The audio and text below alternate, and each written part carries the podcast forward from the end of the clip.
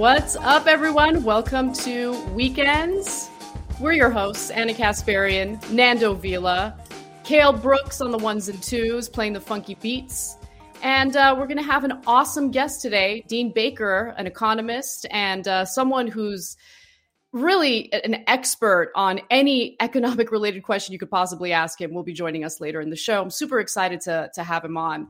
Uh, Nando, I remember booking him um, when I was a guest booker and never like I this is like early years 2007 2008 listening to his answers on economic questions and not really fully grasping what he was talking about. Now I'm excited to be able to like ask him questions yeah. about so many different things. You shared a crazy story today regarding cryptocurrency and China. I think, you know, maybe we can ask him about that. Definitely. In addition to, you know, whole host of other issues today. I don't want to claim credit for that because Kale shared it, and I don't want to. I don't want to do Kale erasure. my but bad. I had read my it. bad. Sorry, uh, Kale. yeah, it's okay. I mean, it's fun to erase Kale, but uh, yeah, he shared it in the chat. To be fair, but yeah, um, definitely got to ask him about that because it seems like big news. Uh, yeah, I, I mean, that's always been the the threat to cryptocurrency is that governments fundamentally on some fundamental level cannot allow cryptocurrencies to exist. Like one of the thing the two monopolies that governments need to have in order to survive are monopolies on violence and currency. And uh, if you give up one of those then the state kind of evaporates. So uh, yeah be interesting to ask him about that.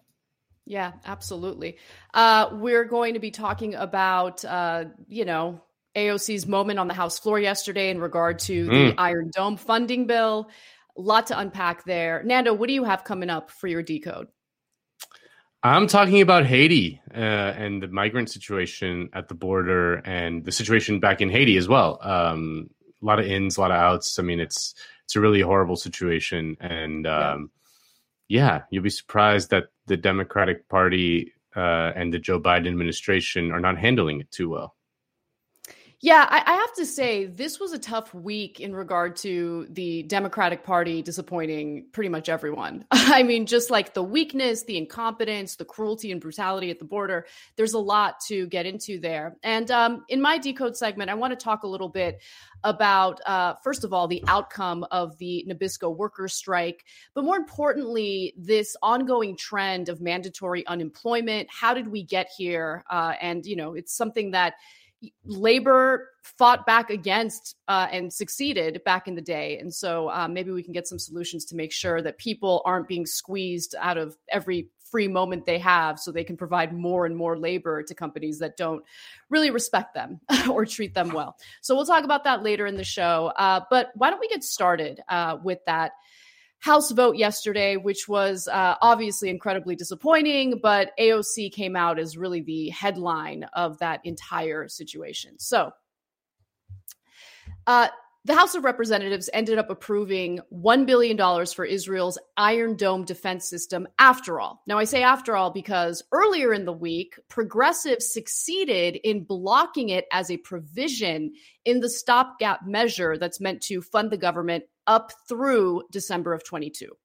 Now, since progressives succeeded in blocking it, House Democrats decided to bring forward a standalone bill that would offer $1 billion in funding to the Iron Dome in Israel.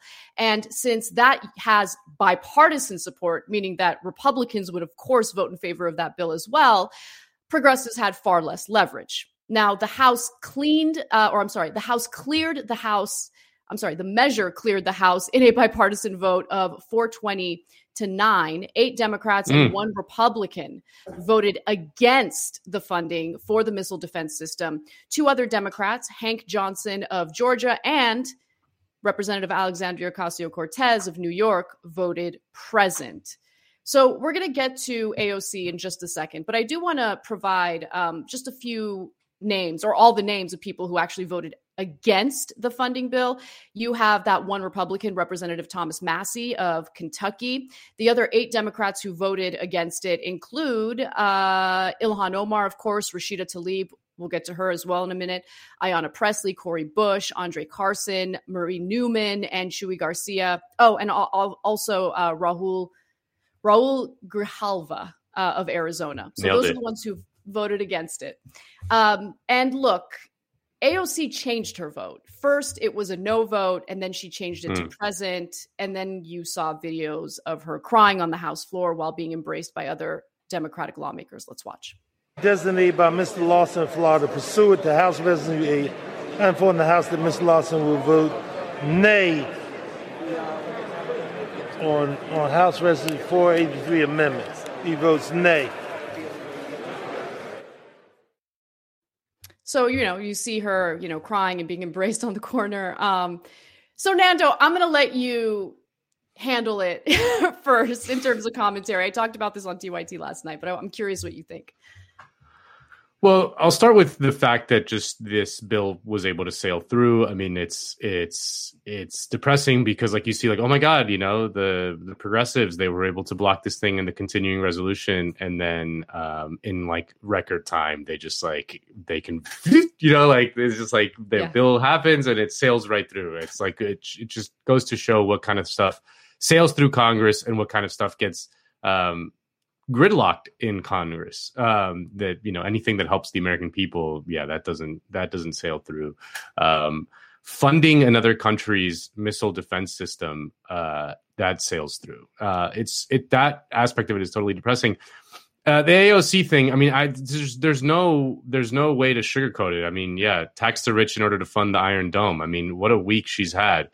Just I I I find it to be a not just a cowardly decision, which it is.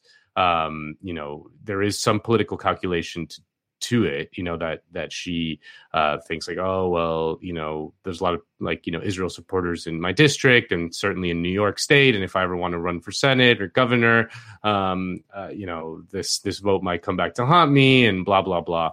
Um, but I find it hard to believe that anyone who would be dissuaded from voting for AOC because of a no vote on the Iron Dome um would be like oh look no she voted president. No she's good on israel. Like right there's just yeah. like you know like there's just no there's no world in which like some other democrat who's running against her is just going to take out like a much more maximalist position on israel and uh and no one like no israel supporter actually believes that aoc is an ally. So the only thing she achieves by doing that is to make herself look pathetic um, by not just changing her vote at the last second, but then crying on the on the House floor. Like, I'm like, I'm sorry, like I'm sorry. Mm-hmm. You're a congressperson, you know, like get it together. And uh, you know, it just makes you look um, unbelievably weak, cowardly, pathetic. I mean, like just all bad words that yeah. you can associate with. There's no benefit for it. You know, like you have yeah. to on some level you have to stick to your guns and people respect that even if they disagree with a specific thing. Um, right. there's a broader yeah. point to be made but that's my mm-hmm. immediate reaction to the aoc thing. It's like what are you doing? I mean especially after you do this whole charade in the met gala with the dress you know like this kind of quote unquote radical act. Um, and then when push comes to shove in in the halls of power you act like a total coward. So I, I don't know how there's no way to defend her in this. There's just no I don't know. I, I don't. I, I, like don't like to do the AOC bashing that others like to do, but like this one is just like it's indefensible. There's nothing you can do to defend it. yeah, absolutely. Like, look, I I agree with you, and I know you have a broader point, and it's actually an excellent broader point. Hold on to that thought because I want you to to share it. But you know, with AOC, I I totally agree with you. I mean, and I love that you put it in the context of the whole Met Gala situation, right? Because it goes to the argument that I was trying to make. I don't know if I made it um, in an articulate way, but I was trying to make a point about how she's a powerful member of Congress. Now, I get that she's one member of Congress, and so people try to minimize her power in that way, but she's a household name.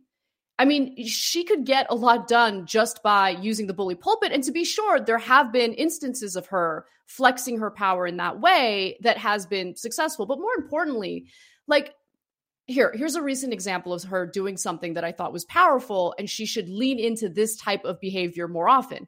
She decided to call uh, Joe Manchin out on his corruption, just brazenly, like just called him out, right? And then that led to CNN's uh, Dana Bash asking him about his you know personal financial interest his donors and all of that and so for the first time you have corporate democrats on corporate media playing defense to progressives so like you're a powerful person. Like, if you want to raise taxes on the rich, then get it done. You, I know you can't do it unilaterally, but you're powerful enough to, to fight for it in a way that's far more substantive than wearing a dress at the Met Gala. And then immediately after that, you get this present vote. And look, that's the thing. You you hit the nail on the head, right? It's the I don't mind members of Congress co- crying either on the House or Senate floor, right? Uh, there have been examples of them being emotional about something tragic that's happened while they're giving their their speeches. That's totally fine. But in this context, not only did it appear weak when she changed her vote last minute from no to present, then crying about it, it's almost as if it's like letting everyone know I didn't want to do this, but I did it for political purposes. And that makes the situation worse. It makes it worse. Um, yeah. Anyway, like Jamal Bowman, he voted uh, in favor yeah. of the funding, and he's not getting as much blowback because.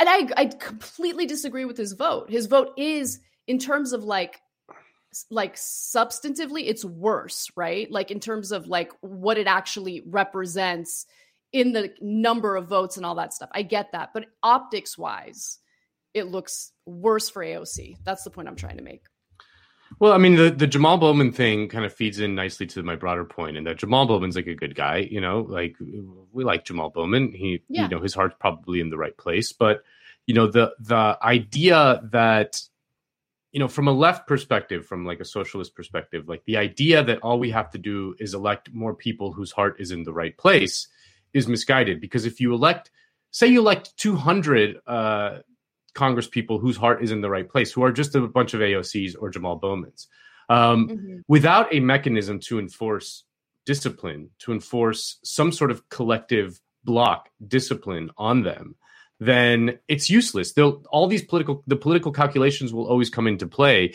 in ways that on an individual level might make rational sense. Now, first of all, I disagree with the AOC thing that I think she made the wrong political calculation, but it was a mm-hmm. cynical political calculation nonetheless. Um, I just yeah. think she made a mistake. Um, Jamal Bowman made a made a cynical political calculation as well. Um, and he probably even played he probably played it better by just being like, yeah, fuck it, I'll vote for it. You know, like uh, from a, from that kind of Thing. but without a mech without it without a party organization that is internally democratic, but that once it's decided, like can enforce can enforce um, some sort of party discipline, it's kind of useless. You know, like mm-hmm. it it really is. So again, I think that we we often get so invested in what's really in these people's hearts because we don't have that mechanism. Like that's why there's right. so much left speculation is like, what does AOC really, you know, believe? And I get it because and it's it's it's a result of like the absence of any party mechanism to uh, enforce her, force her to take the right stands that when when we need them to. Um, mm-hmm. But and and and that's an, but but the reality is that we should strive to build an institution where it wouldn't matter like we where we could have like these like you know awful cretin power hungry cretins in there um that are bad people um or don't have their heart in the right place but are forced to act in the right way because right. of institutional power behind it um you know and i think that obviously like with AOC, she's always going to be compared to to Bernie Sanders. She's just by the nature of their political trajectories. Um, and Bernie Sanders is a person that, because of his long track record and his um, ability to actually get things done, um, and uh, and his ability to sort of maintain a, a certain level of um, ethical purity in a way in the face of like this awful system has earned a, a, significant amount of trust. But Bernie Sanders is not replicable. You know, we're seeing it right. with AOC. Like she, it's so easy to get sucked into, you know, the celebrity aspect of it, the um, the realpolitik aspect of it. When Nancy Pelosi leans on you, it's really scary. If you're some, you know, twenty nine year old Congressperson um, in there for the first time, like all those things um, are are are weighing on her in a way that is causing her to do all this stuff. And again, it's because we don't have this institutional power to support her, but also to discipline her. You know, it's it's yeah. it goes it goes both ways. Like it gives her power by giving her a strong support base, but also it's like if you deviate, you're out. You're out, and you right. lose power. Um, so it, it, it and, and that's what that's what that's what's really going on here. And again, I, I understand the sort of obsessive reading of the tea leaves on AOC because she is so famous and has a right. has, has has been able to, for whatever reason, um, have have that it factor that kind of causes you to become a known person. There's like hundreds of congressmen people never never even heard of. Um, sometimes people in their own district they don't know who the fuck their congressman is. Everyone knows who AOC is. Um, yeah, yeah. So that that that brings in a huge amount of scrutiny, but also it, it, it brings with it this this this desire to be like, is she going to be the next Bernie? Is she going to be this person that within this rotten system is going to be able to maintain a certain level of, you know, ethical kind of grounding that Bernie has that we Principle. know intrinsically. Like we know we right. know it. We we just know it because we see it and because he's proven it time and time again. She has not. And because because that model because Bernie's kind of a unicorn and that model is not very rec- replicable, what we really need to do is find a way to institutionally build uh, an organization that will both strengthen her but also discipline her. So I wanted to uh, get to look. I, I, mean, we've been very critical, but uh, I do also want to show some love to members of Congress who did the right thing. And uh, since they did the right thing, they were then called anti-Semitic on the House floor. um, and so, you know, l- let me give you context before we go to Rashida Tlaib. Okay, so listen, we have been providing tens of billions of dollars to Israel. Okay, so I'll give you one example. In 2016, under the Obama administration, uh, $38 billion was appropriated to Israel for military funding. So there's military aid to the tune of $38 billion. On top of that, we also provide, um, you know, some additional foreign aid yearly. So the United States has already provided 1.6 billion dollars to Israel for Iron Dome batteries, interceptors, co-production costs, and maintenance, according to a 2020 report from the Congressional Research Service. Um, and of that 1.6 billion uh, last year, that was appropriated in 2020 during the pandemic. Uh, they used ha- like 500 million of that toward the Iron Dome. And remember, the Iron Dome is Raytheon's all up in that, right? So it's it's a way of also redistributing um, you know, taxpayer money to private defense contractors. So it's not like you know, you'll hear the fear mongering about, oh, you don't believe in Israel's right to defend itself or to exist or to do this or that. But like, this was additional. This was like an extra little cherry on top, 1 billion in funding. Your dog is so freaking cute. That's exactly what we needed right now. I'm alone like, with her today. I'm alone with her today, so she's in the room with me, and she was just kind of like having a little nervous moment. So Aww. I just needed to give her a little love. Yeah. All right. Well, with that context, why don't we go to uh, Rashida Tlaib and what she had to say on the House yeah. floor before she voted against this bill?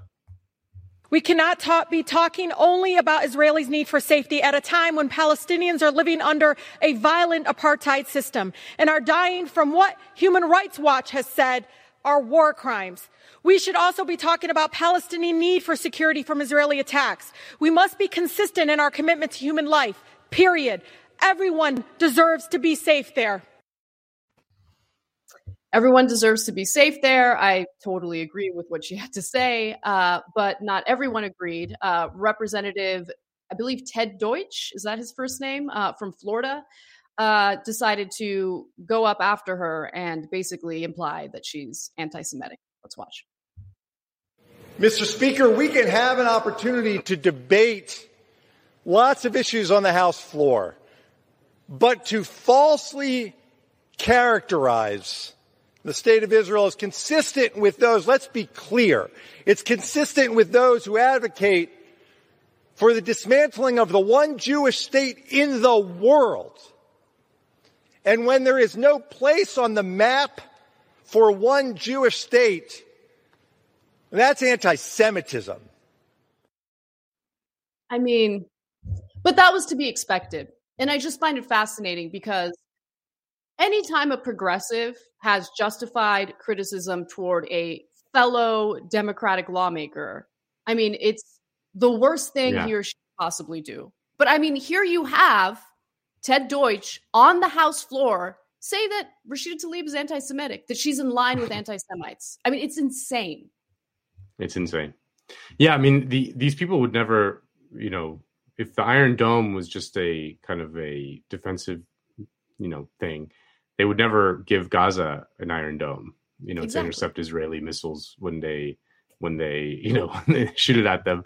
Um, I mean, and and just the idea that like we have to pay for it. I mean, Israel has uh, socialized healthcare like as a human right. Like the, they they Israeli citizens enjoy better healthcare than Americans, and we're paying for their fucking Iron Dome. I mean, it's like it, it's just like they can pay for it if they want their stupid Iron Dome, um, which has questionable uh, kind of um, worth in terms of like it actually working. Um, they can pay for it themselves. Like, why do we have to pay for it? It's so it's so infuriating, and the, it, the fact that it just kind of sails through Congress, um, and it's and it's not just it's not just seen as kind of inevitable, but it's seen as like this this this almost like duty that we have, and it's Oh, it, totally. it's just Yeah.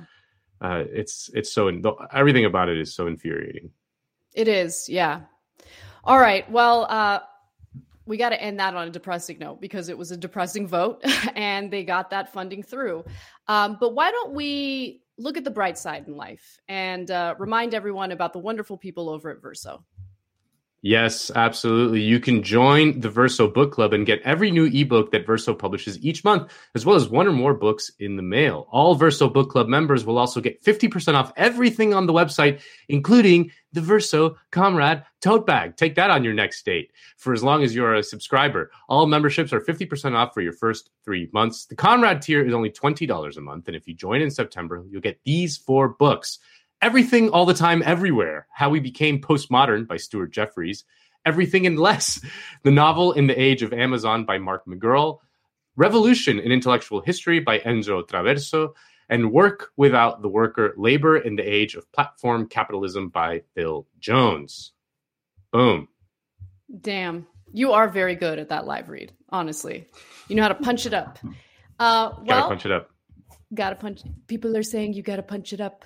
It's the art of the deal. The Verso, the Verso Comrade tote bag. You you bring that on your first date. You get all the ladies, all the ladies with the Verso Comrade tote bag. I wear it when I go to the sauna steam room uh, with Melania. We read the we read our we read Platform Capitalism by Phil Jones. oh my god imagine. That'd be amazing. All right um, well uh, we now unfortunately have to move on to one of the more depressing stories uh, that dominated headlines this week. Nando uh, biden campaigned on being a decent human being someone who uh, could really differentiate himself from donald trump's cruel brutal treatment of migrants at the border but this week proved otherwise. Take it away. Hmm. Yep. Yeah. And this made me think about how one of the reasons why people find liberals so annoying is because they know that on some level they are unprincipled hypocrites who like to moralize when out of power while being unbelievable cowards while in power. This is never more true than when it comes to immigration. Um, when Trump was president, how many lawn signs did you see in front of nice suburban houses that said, immigrants welcome here? When Trump was in power, do goody liberals like to yell about the kids in cages. Well, now that Democrats are in power, we get to learn just how welcome those immigrants really are. Beneath this border bridge in Del Rio, Texas, a group of migrants grows by the hour. The men, women, and children, mostly from Haiti. Tonight, they number nearly 15,000, tripling in size since Wednesday. All waiting in near 100 degree heat, washing clothes in the Rio Grande and sleeping outside for a chance to claim asylum. Yep. Any Haiti has been in a deep, deep crisis in the wake of a presidential assassination, which was carried out by mercenaries working for an American firm, and a devastating earthquake that killed thousands of people. And now many of them are trying to come across uh, the border into the United States, where they were met with men on horses and whips. No, ese no, no, no, no, no. Eres México. No! Hey, you use your women? This is why your country because you use your women for this. You go, go, that way.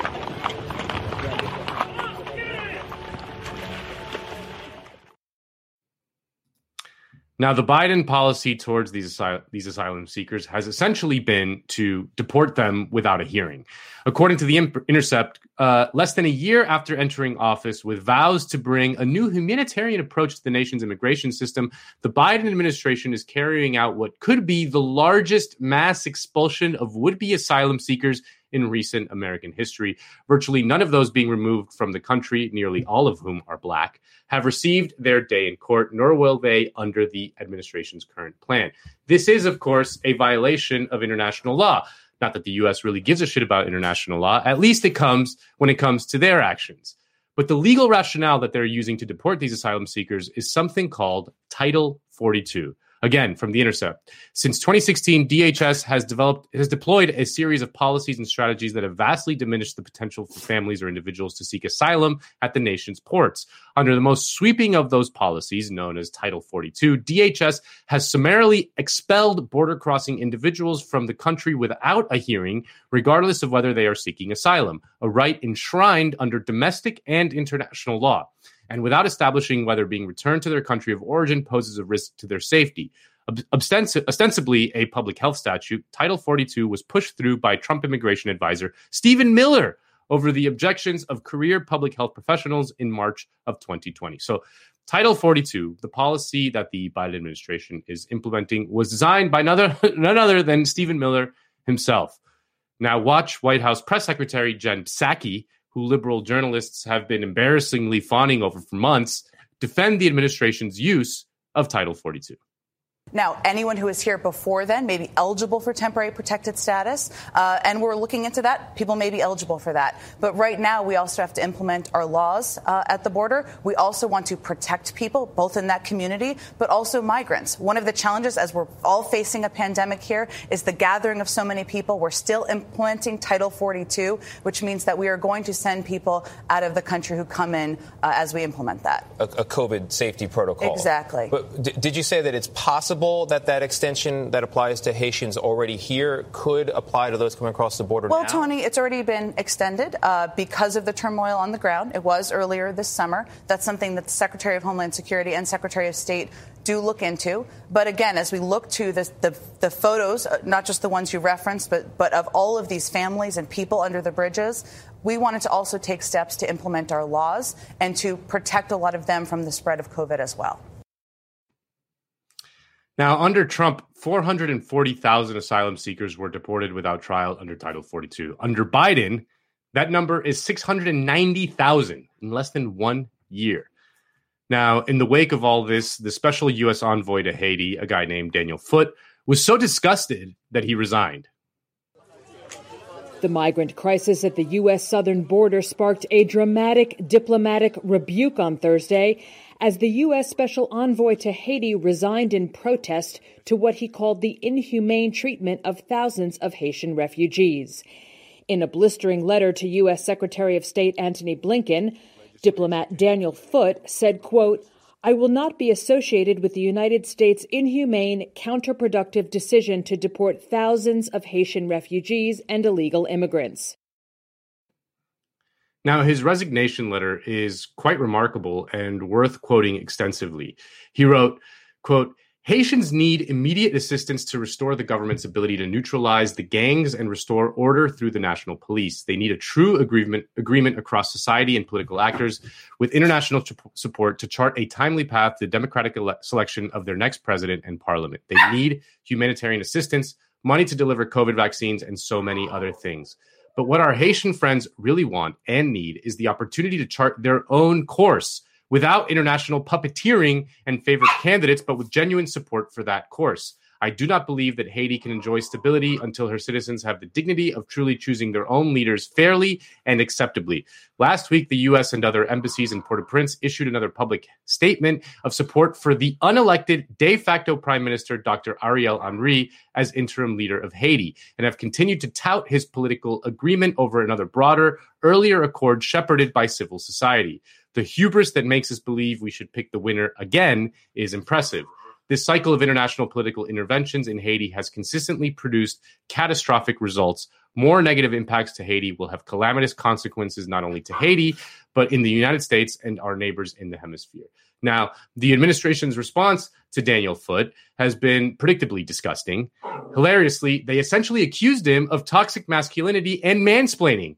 PBS's White House correspondent Yamiche Alcindor tweeted out, quote, a senior Biden administration uh, official also claims Foote was a toxic personality and that Foote would often shout people down and cut people off. but the official also said Foote, a career foreign service member, was not facing any form of disciplinary action for the alleged actions. Now, it's worth reminding everyone that the that the Jovenel Moise, who served as president of Haiti since 2017, was assassinated in a commando raid in his own home. Well, go back to one of Daniel Foote's complaints in his resignation letter.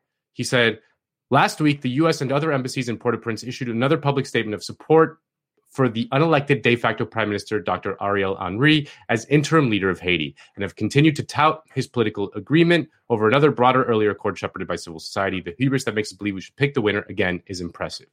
Now, perhaps the reason why Daniel Foote was so opposed to American support for the unelected Ariel Henry is that it looks like he was involved in the assassination plot. Joining us now from New York is Kim Ives. He's the editor at Haiti Liberté. Thanks for joining us. Now, it was stunning enough, the assassination of President Jovenel Moise. Now you have these allegations against the prime minister by the prosecutor who was just sacked. Are these allegations against Henry credible that he could have been complicit in that murder? Well, they seem pretty credible. It's coming from the metadata of the phone uh, that he uh, had. Uh, he spoke to uh, the guy who told the triggermen to shoot President Moise. Um, he spoke. Uh, this was a guy called uh, Joseph Felix Badio, who is a fugitive. but Badio called him at 4:03 and 4 uh, 20 a.m., three hours after the uh, killing of Moise. So this is pretty damning. He's got a lot of explaining to do about that, and that's what uh, Bedford Claude was calling him in to talk about. Uh, but now he fired Bedford Claude as well as uh, probably the Justice Minister and the head of the Council of Ministers as well. So it's a it's a real power struggle going on. Now, it would not be entirely surprising if some elements of the United States government at least knew about the plan to murder Moise and gave tacit approval of it. That's because the United States has been deeply involved in Haitian affairs for well over 100 years. I think most Americans, and even a good chunk of American leftists, would be surprised to learn that the United States occupied Haiti militarily for the two decades between 1915 and 1934, essentially to let American financial interests plunder the country. To counter this influence, the US sponsored a New York run group of investors to buy out the only national bank in Haiti, which would effectively put the nation's commerce under American investor control. In December of 1914, the US military seized the Haitian government's gold reserve and transferred it to the investors' bankers, as well as slightly assist Jean Fabrand Guillaume, or just Sam, in becoming president in February the following year. Sam turned his presidency into a dictatorship five months later and ordered the execution of 167 political rivals, all of which were from the predominant families with German connections. Sam was killed by a mob in Port au Prince as soon as they learned of the executions. The United States regarded what had turned into an anti American revolt against Sam as a threat to American business interests in the country, and sent forces to occupy the nation immediately. US President Woodrow Wilson ordered 330 US Marines to occupy Port au Prince on July the 25th. Wilson also aimed to rewrite the Haitian constitution as it banned foreign ownership of land, but he wanted to replace it with one that guaranteed American financial control over the markets. As soon as US Marines landed on the island, various groups fought against them and the later established island government for years. This period is referred to as the Callacao Wars, named after the band of peasant militia that largely made up these rebellious bands. It wasn't until the last Marines left in 1934 that these skirmishes and battles finally settled. In September of 1915, the U.S. Senate ratified the Haitian American Convention, a treaty granting the United States security and economic oversight of Haiti for a 10 year period, and the U.S. representatives had total veto power over the Haitian government. Within six weeks of the occupation, the U.S. government seized control of Haiti's custom houses, including the banks and the national treasury.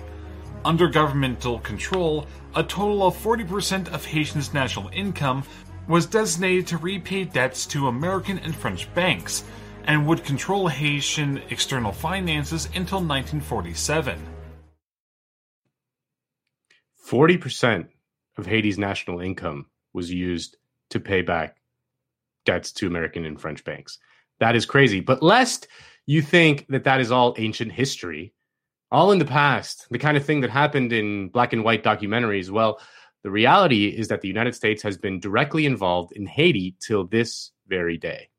But even after the occupation, the United States continued to play a role in the internal affairs of Haiti. In 1957, the US government threw its support behind a Haitian dictator, Francois Duvalier. Duvalier and his successor, aka his son Jean Claude, ate up aid from the United States in exchange for their strong anti communist stand at the height of the Cold War. Haitian uprisings ended Duvalier Jr.'s rule and led to Haiti choosing its democratically elected leader, Jean Bertrand Aristide, in 1990. But within a year, Aristide's government was toppled by a coup. Not only was one of the leaders of the coup on the CIA's payroll, but the US had set up and funded the Haitian military and National Intelligence Service, which both played key roles in the coup. Ousted Aristide returned to his second presidency in 2001 and again was forced out of office by a coup that he claimed the US had orchestrated. And after that, President Obama's cabinet pressured a Haitian presidential candidate to withdraw in 2010. We see reports coming out of various civil society organizations saying that Haitians have lost faith in the electoral process because it doesn't reflect their actual concerns. So the United States has spent well over a century, a century raping Haiti on behalf of financial interests, making Haiti the poorest country in the Western Hemisphere. Mired in a deep political and social crisis, ravaged by armed gangs, and with basically no infrastructure, it was that context in which natural disasters hit, one right after the other. The damage here, unimaginable.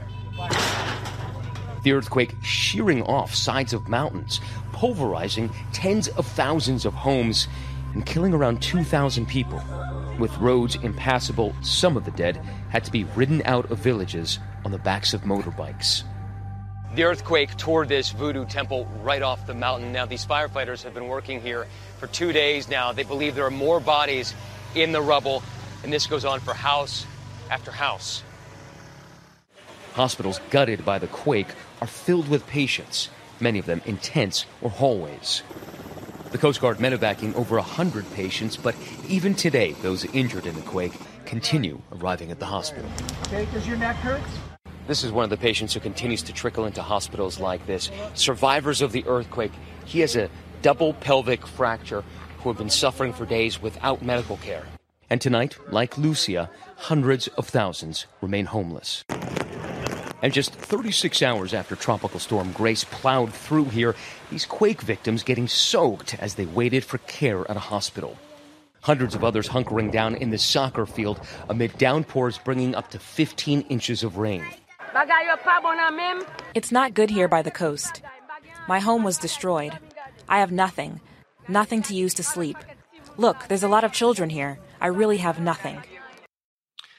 So it's after all that that a few thousand Haitians want to come into our country, and our response is to send men on horseback to whip families trying to cross a dangerous river. But don't worry, Vice President Kamala Harris promised to look into the matter. Madam Vice President, do you have any reaction to the Border Patrol agents using horse reins to rein in Haitian migrants down at the southern border? What I saw depicted about um, those individuals on horseback treating human beings the way they were is horrible. And um, I fully support what is happening right now, which is a thorough investigation into exactly what is going on there.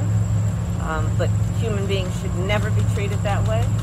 And I'm deeply troubled about it. And I'll also be talking to Secretary Mayorkas today about it. Yeah, it's your classic Democrat. We're going to look into it. We're going to do a thorough investigation. We're going to form a committee. I'm deeply troubled by all this, uh, even though I'm in a position of incredible power. I this thing shouldn't be happening.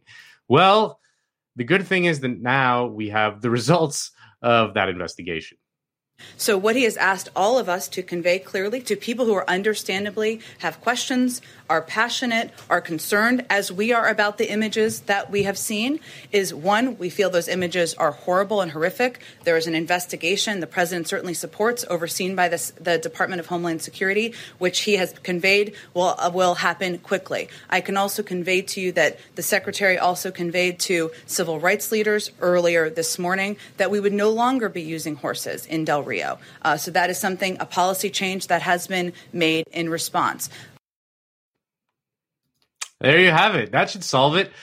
There are no more horses. That's that's the real issues, the horses. The Democrats once again resort to what amounts to cosmetic changes that will make them feel less icky about the whole thing while not addressing any of the meat of the issue and generally just being brazen hypocrites. Now, there's this conventional wisdom out there that Republicans are the xenophobic party while the Democrats are the humane and tolerant ones who say Black Lives Matter and immigrants welcome here. Now, the right loses their mind saying that Democrats support open borders and are just begging hordes of people to come into the country. Nothing could be further from the truth. The phenomenon of border militarization started under Bill Clinton in the 1990s in the wake of NAFTA. The administration knew that the so called free trade agreement would push millions of people in Central America off the land and lead to a migration crisis. And it was friend of the show, Rahm Emanuel, who designed the policy to harden the border and deport millions of people. This is from NBC Chicago. Quote, a batch of 90s era White House memos from Rahm Emanuel to former President Bill Clinton reveal a shrewd political mind motivated by messaging rather than ideology. The documents posted on the Chicago Sun-Times website uh, were recently made public among the archives at Clinton's presidential library in Arkansas after 12 years of concealment. They show the 54 year old Chicago mayor, a senior advisor to Clinton circa 1993 to 1998, urging the president to crack down on undocumented immigrants and take a stronger stand on combating crime as part of a, strate- a strategy to appropriate GOP platforms for political gain. In a November 1996 memo on national policy, Emanuel advised Clinton, then starting his second term, to add more immigration hearings across six states, Illinois included, so that he could claim and achieve record deportations of criminal aliens.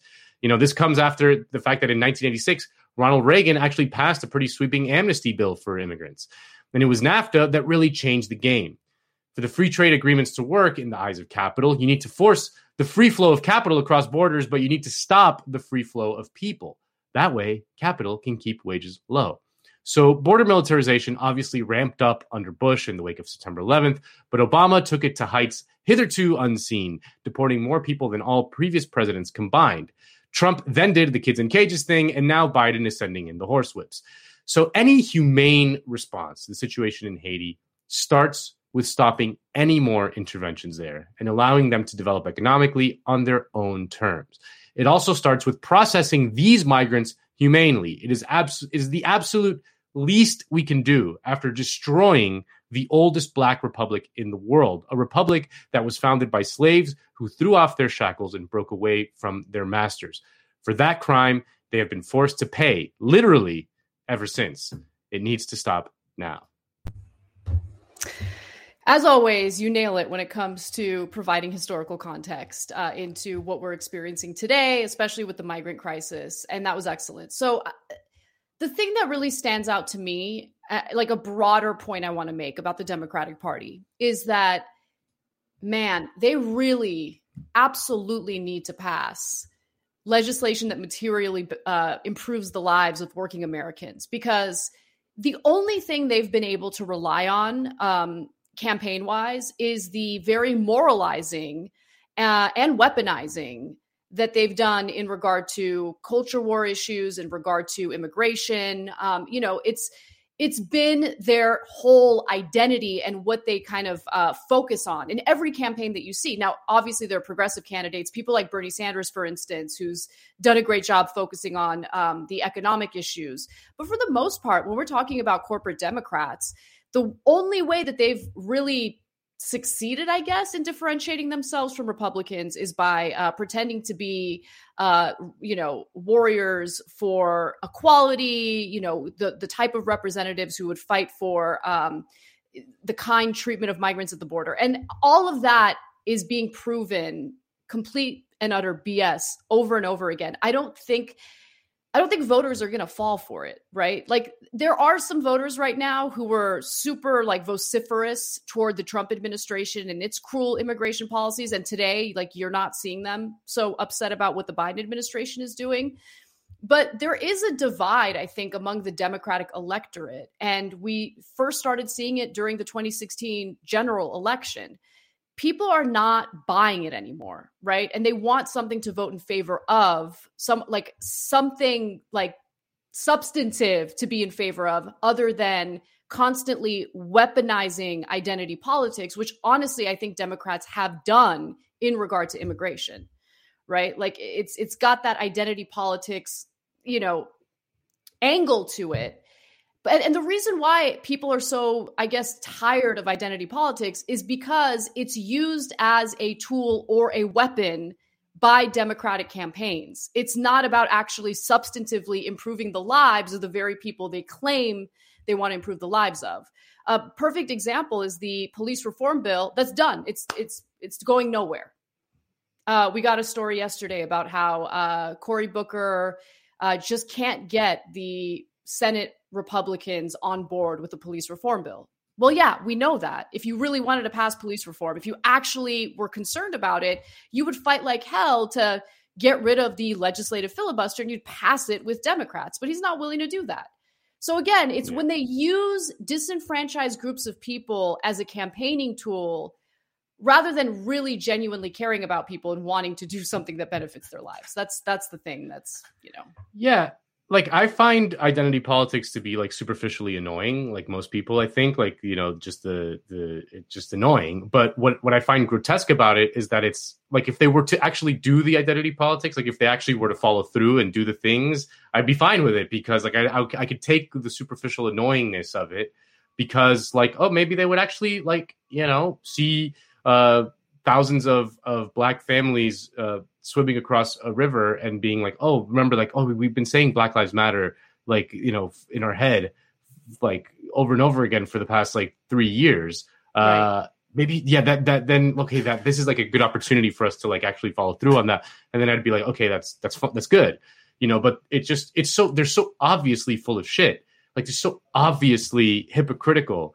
They're so obviously empty that that I, I find the whole thing just so grotesque because yeah. again it's just there's so there's a certain coherence to the republican the republican agenda is incredibly unpopular not just their economic agenda.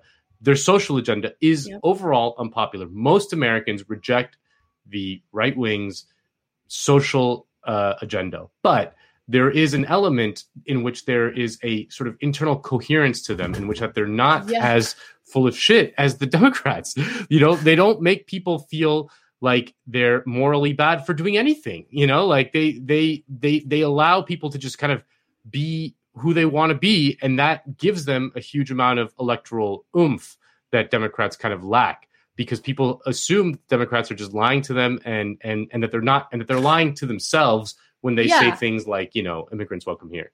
Well, okay, to that point, I mean, I think the Republican Party is abundantly clear about what their immigration policy is.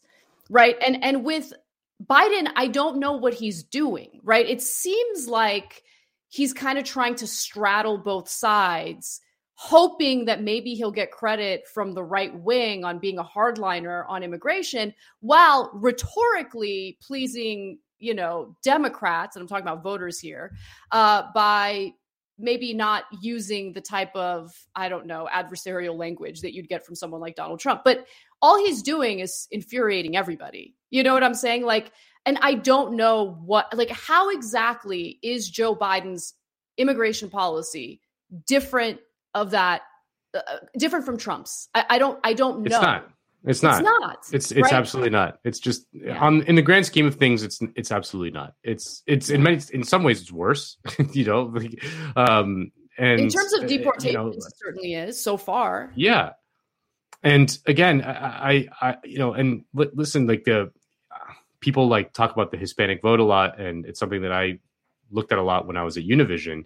Um, and on the one hand, Hispanic voters care about more things than immigration. But on the other hand, it's hard to it's hard not to notice that when Bush Jr. in 2004 came out strongly for comprehensive immigration reform. He won almost 50% of the Hispanic vote yeah. as a Republican. That is crazy to think about.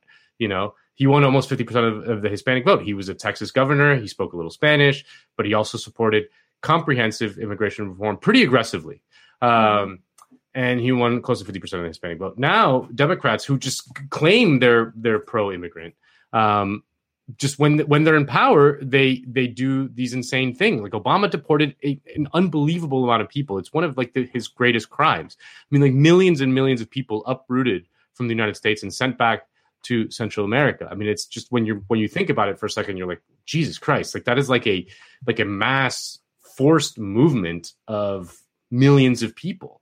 Um, yeah. And he got of, of you know politically zero, like it affected him zero. Um, there's no other way to see it as as as something that they they they just want to do. They just believe in in some way because like there is no political argument for it. It makes no right. sense. Um, you won't get any brownie points as a Democrat if you're doing that. You just will not. You won't. They won't believe it. The white, the right wing will not believe it. They stay. They still believe that Biden is like this open borders uh, radical. Yeah, I you mean, know? Tulsi Gabbard argues that we have uh, open borders right now as we speak. Oh yeah, like Tulsi Gabbard was tweeting about how she. I mean, I wish I, I wish I, I, I, thought about including the tweet, but like I thought it would be a distraction. But she was arguing that we should bring back the Trump era uh, immigration policies. Tulsi Gabbard, uh, amazing. And it's just again like so you're not going to get any points. So just just do the right thing. Just do right. the right thing for once in your goddamn life. You know. Yep. It it makes me so angry.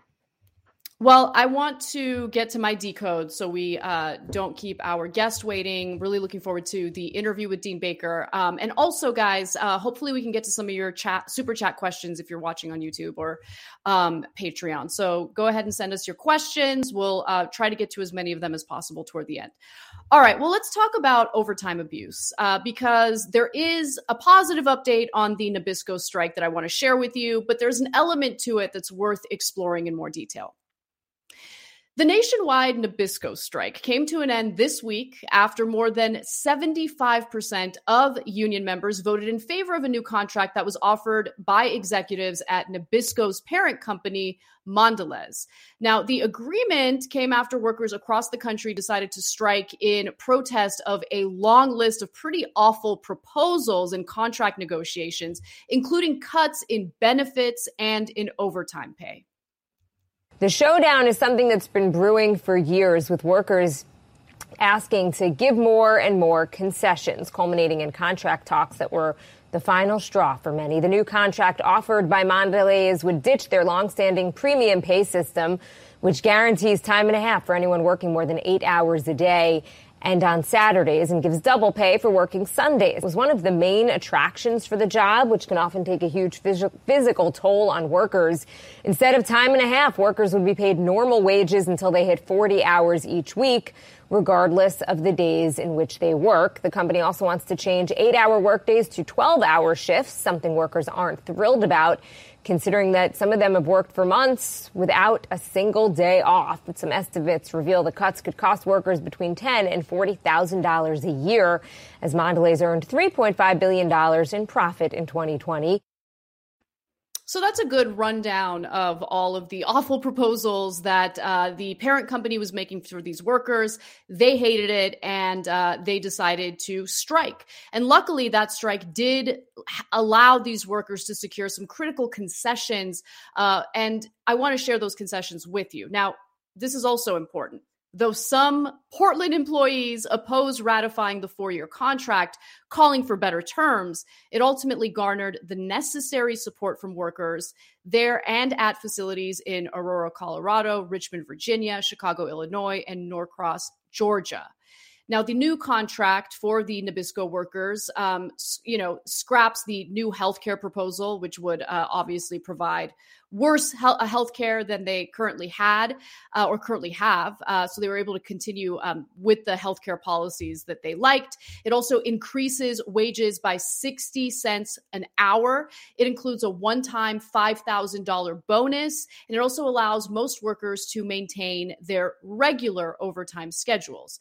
Now, why did some of the employees uh, want to reject the negotiations, reject this deal? Well, one of the main areas of conflict, as mentioned earlier, was the mandatory overtime.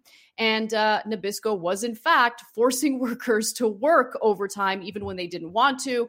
If they refused it, uh, they would be retaliated against. Now, due to the COVID related labor shortage, employees, including those at Nabisco, have been, um, you know, forcing workers to work these grueling hours and these back to back shifts. Some of the workers said uh, that all they had time to do was sleep for eight hours before having to get back to work the next day.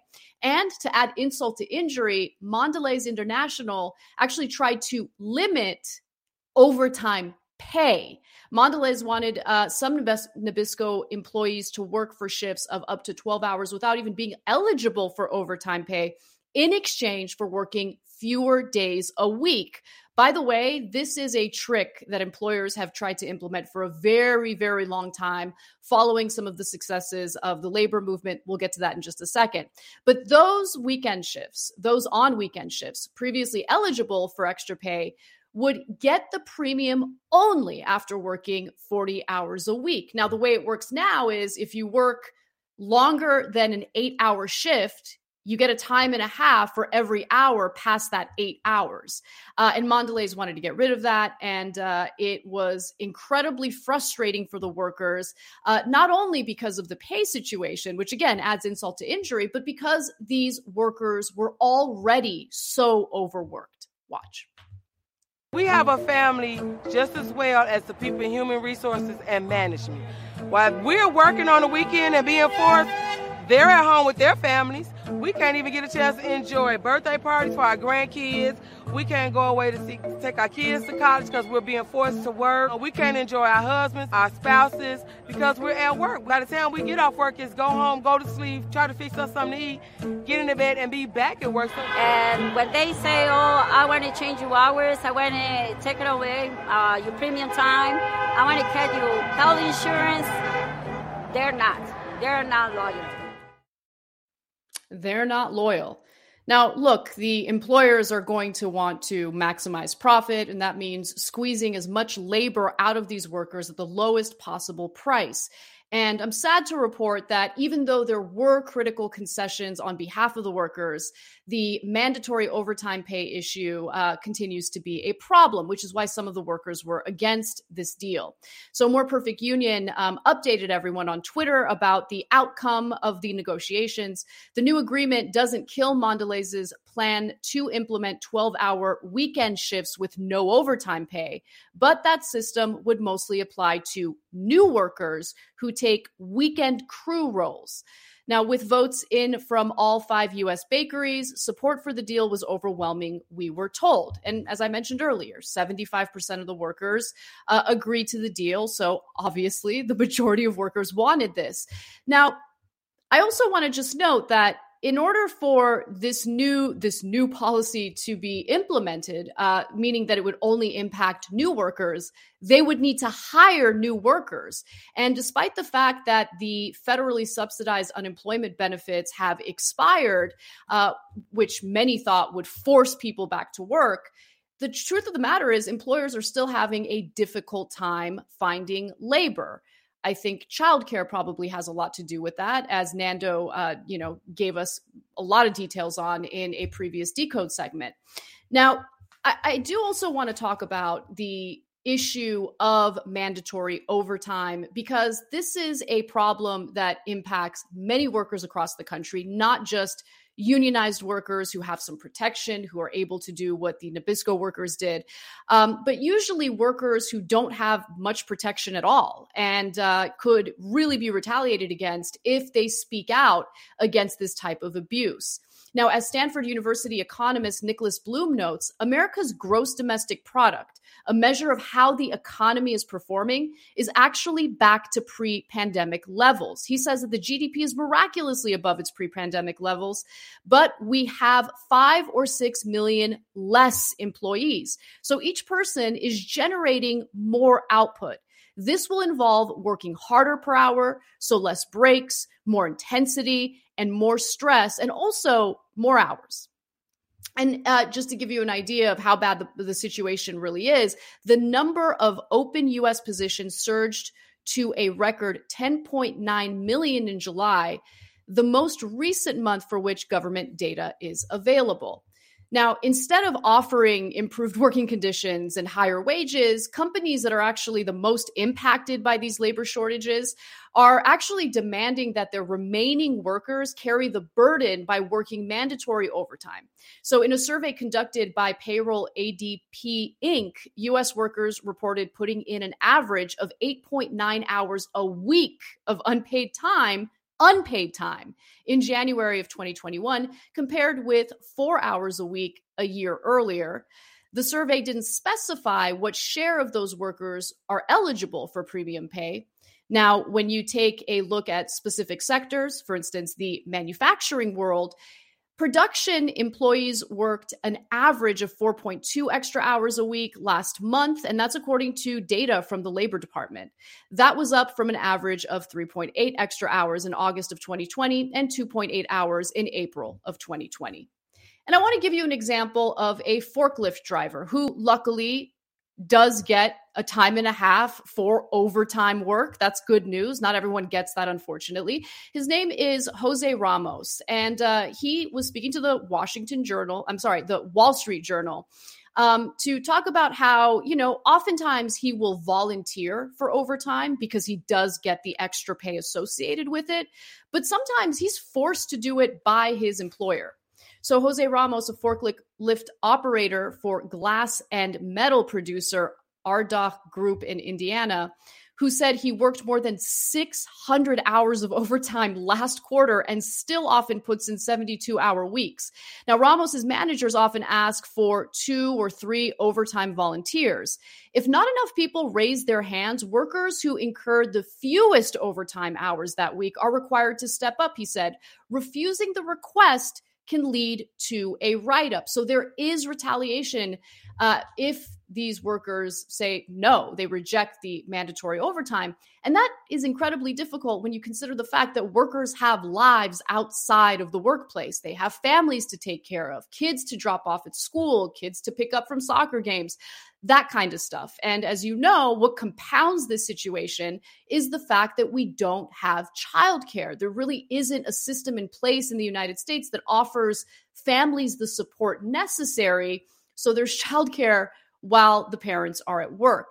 Um, and then there are some pretty extreme examples. RK Industries LLC, a 1,400 person construction and manufacturing firm based in Denver, is using overtime to add the equivalent of 60 to 100 full time employees to its capacity every week.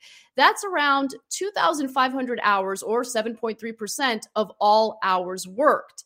And uh, the grueling hours seem to be keeping uh, potential new hires away, despite this company actually offering some significant pay increases. So uh, they increased their hourly wage from 12 hours to 16, um, from $12 an hour to $16 an hour. And they're actually planning on increasing wages to $18 an hour. But it's not just about pay, it's about having a life outside of work. So, what seems to be keeping a lot of these workers away, but more importantly, why a lot of the workers at RK Industries uh, keep resigning is because the hours are just untenable. It's incredibly difficult to work long hours, shift after shift, day after day, with really no break in sight.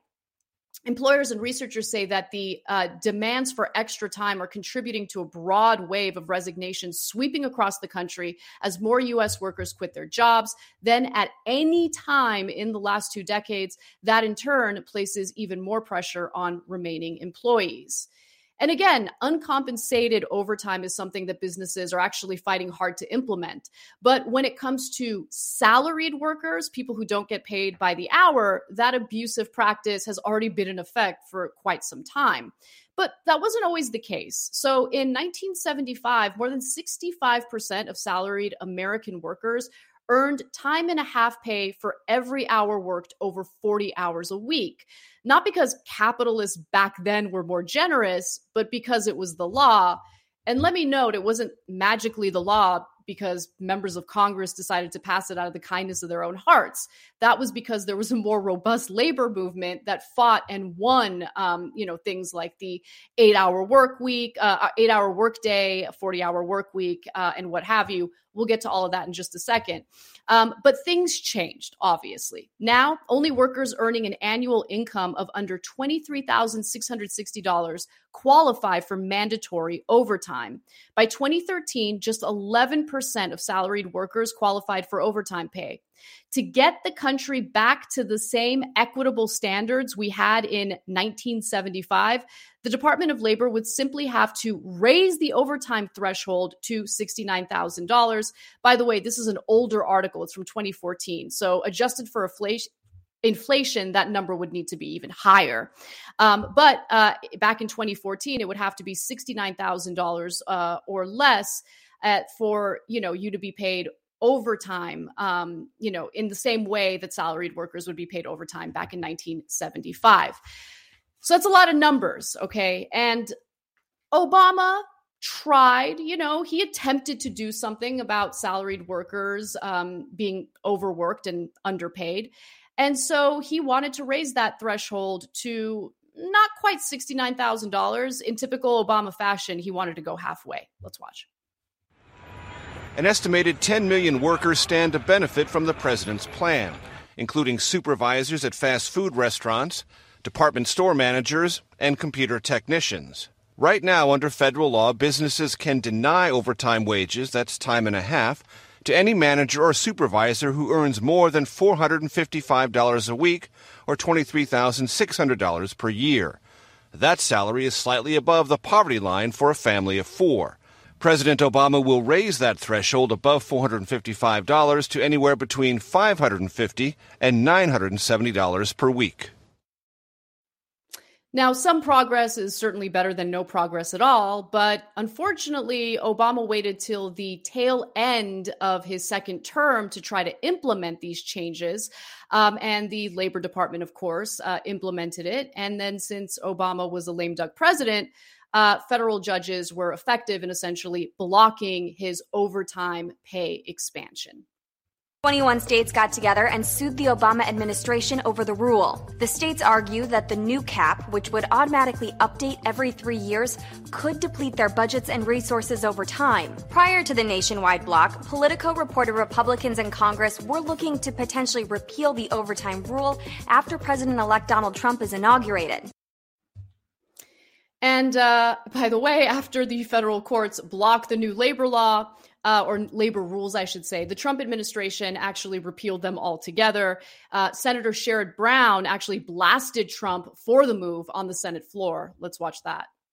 So when we passed that rule, when the Obama administration sent the Secretary of Labor to Columbus, Ohio, and I was there and we made this announcement, we celebrated on behalf of 150 150,000, 150,000 Ohio workers that were making 30 or 40 or 45 up to 46,000 a year that they were going to get time and a half. If they were away from their family for those extra 10 hours, working 50 hours a week, or those extra 20 hours, if they were working 60 hours a week, they were going to take home thousands of dollars in overtime pay if they did that week after week. This president says he's for workers, and then he changes this law. He changes this rule. Yeah, that's that's exactly right. And uh, it wouldn't be so surprising if people paid close attention to who Donald Trump was. In fact, you can tell who Donald Trump is and the way he really feels about working Americans based on the way he treats his own workers. President Trump's personal driver for 25 years is suing his former boss for unpaid overtime. Noel Cintron says he's owed 3,300 hours in back pay for the past six years by the Trump organization. Cintron claims he was required to be on duty at 7 a.m. every day and worked as long as 55 hours per week. He also claims he was only given a raise twice in 15 years, and the second one came with a catch. He was told he'd have to surrender his health insurance to get it. A move that saved Trump about $17,886 per year in premiums, according to the lawsuit. Look, financial interests obligate employers to squeeze as much labor from workers for the lowest possible price. That's what's happening here, right? Uh, they want to maximize their profits. I'm not saying it's the right thing to do, but it is the logical and rational thing to do, especially under this type of system. So, as unjust as all of this is, there is actually some pretty good news workers don't even have to reinvent the wheel since shorter working days were once fought for and won by organized workers. Let's go back to the tail end of the Depression, a huge public movement coupled with the landslide reelection of Franklin Roosevelt led to the passage of the Fair Labor Standards Act in 1938. We had workers, we had the government, and we had the general public who understood the importance of workers' rights. And that established the 40 hour work week. It established the minimum wage as well as the minimum age. And then, of course, the overtime. Overtime was a game changer for workers who qualified for it. And so the idea is that workers, like other human beings, want to have a life outside of work, and therefore there should be a limit on what is a norm for work. What was normal was up for debate. President Roosevelt and Congress settled on the system that we know now. 40 hours is normal. You get one and a half times your hourly wage for any work beyond that. That created the eight hour day. So today's workers can certainly take a page out of uh, the book of organized labor in the past. And really, it's the only way to claw back the gains that previous labor struggles were able to secure. I know we look a lot to uh, electoral politics and just assume that our elected officials are going to do the right thing or that maybe employers will be moral and not exploit their workers but none of that is true. Really it's it's about power. It's about the power imbalance that we're experiencing right now between the worker and the employer. And we need to organize in order to get that power dynamic back to where it belongs. Uh, i know we've got our guest uh, waiting patiently nando. So um, maybe we yeah. go to that. Yeah he's this this is yeah. his uh this is his wheelhouse. So yeah. Yes. Um, so let me let me find my papers want to make sure that I uh, do his intro justice. All yes. right, I'm ready. Dean Baker now joins us. He is the senior economist at the Center for Economic and Policy Research. He also writes for Beat the Press and is published in Jacobin. His latest book from 2016 is Rigged How Globalized and the how globalization and the rules of the modern economy were structured to make the rich richer. Uh, Dean, thank you so much for joining us. Thanks a lot for having me on. So uh, I'm guessing you heard the segment that I just did on. Uh, yeah, it's a very good segment. We've written a lot on that over the years. Very important issue.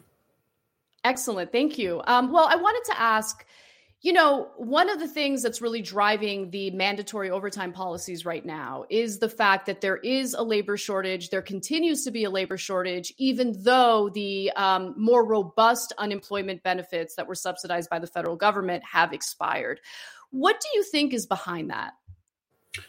Well, it's it's clear that you know the, the, the whole story about the generous unemployment benefits. There was a lot of research on that. I mean, I'm not going to say I did zero zero effect. But the idea that that was somehow keeping millions of people from working, that, that just didn't make any sense. And we knew that.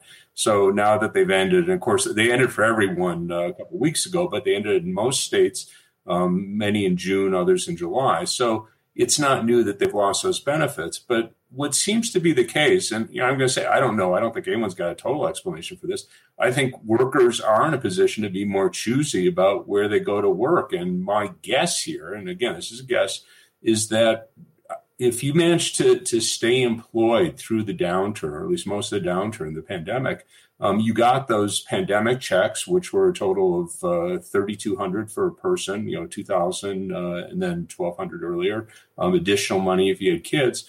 um, people who were getting unemployment benefits, in many cases, they did get more than what they got working. So if you go back to original CARES Act, people got $600 supplements in addition to their unemployment benefits. We had people that were working five hours a week at $250 a week. They were uh, 200, uh, at $10 an hour. They're getting much less than what they're getting in benefits. There were a lot of people, I think, that actually improved their financial shape through the pandemic. And I don't just mean, you know, Jeff Bezos obviously made a lot of money in Amazon, but I think a lot of uh, more moderate income people were able to, to improve their financial situation and they can now be more choosy about their jobs. So when you look at the lowest paid jobs, things like restaurant work, retail work, you're seeing rapid increases.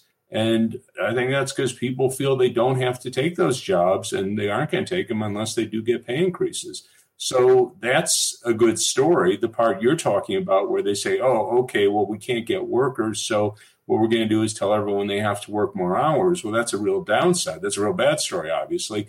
Um, some workers will just leave, and that's good if they're in a situation to do that and find another job, as many are.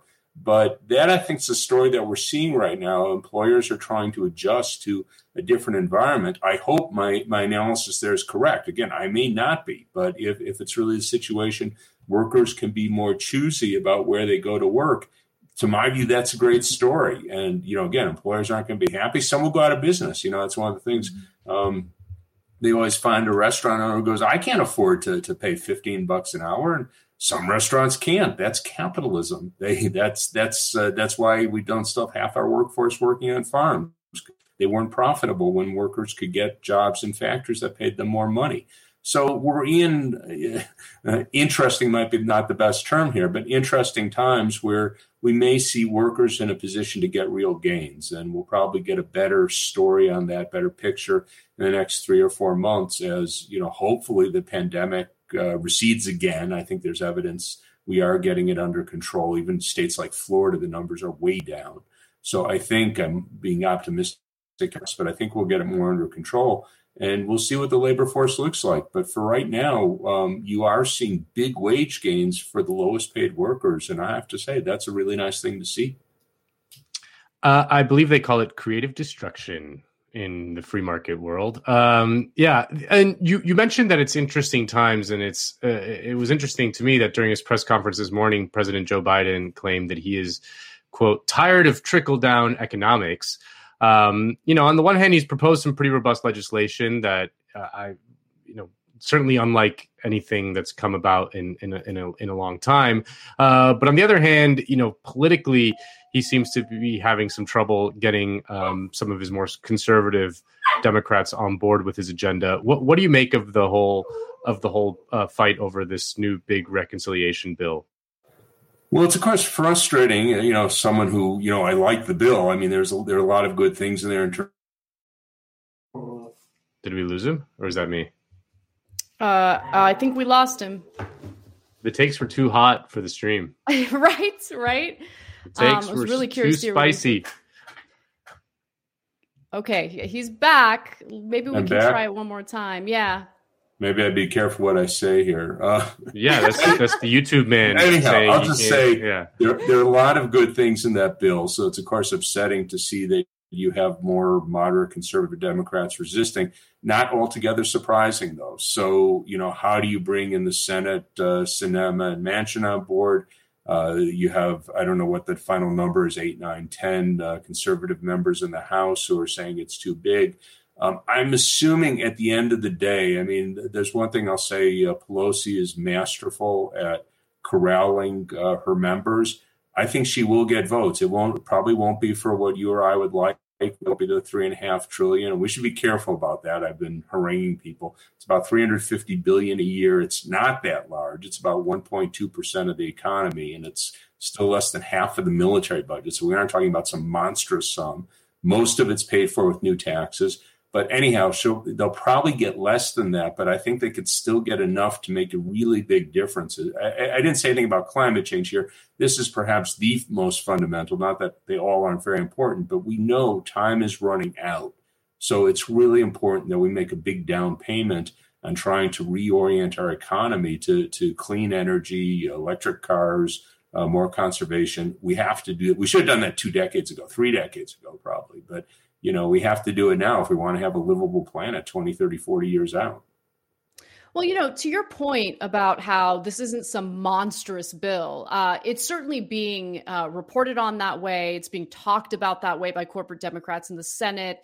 And uh, all of a sudden, it's not just the GOP. We're hearing alleged concerns about the debt from people like uh, Kyrsten Sinema in the Senate, a Democrat.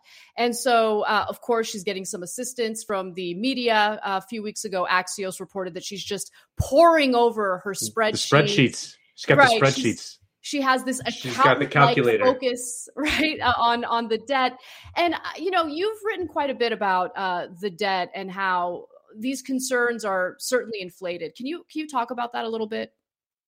Yeah, there's there's a few points here. First off, um, you know what I like to ask people is, well, how do you know about the debt? I remember being on a panel some years back with policy types, media and policy types, and they're going on about the debt. And I go, can anyone tell me how large it is, you know, relative to the size of the economy? I mean, just roughly. And no one, no one even had a ballpark number. I mean, like within 10 percentage points of GDP. I mean, no one, no one knew. So you just go, so how does your typical person on the street know about the debt? Well, they don't, except what they hear you know, in the media, people yelling about it. But does it have a practical impact? Well, the impact is we pay interest on the debt, and that's money that's going to the people in government bonds instead of, in principle, going to healthcare or whatever we might like. Well, how large is that? Well, currently that's about 1% of GDP. Now, by comparison, if we go back to the early mid 90s, it was over 3% of GDP. So if we're worried, oh my God, what about the burden on our kids? That's the relevant measure. Now, it can go higher. It probably will go higher. Interest rates will probably go higher. We are adding to the debt.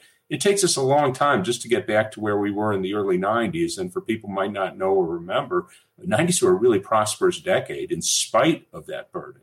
But th- that's really just part of the story. Uh, one of the things that gets me really angry because uh, when I hear people meet policy people, economist type people, um, direct payments are only one way in which we pay for things. And this is a, something I've harangued a lot about. Um, patents and co- patent and copyright monopolies; those are alternative ways for paying for things, and those are actually very expensive. So my favorite example, because it's probably the most important, uh, prescription drugs. We're going to spend 500 billion this year on prescription drugs.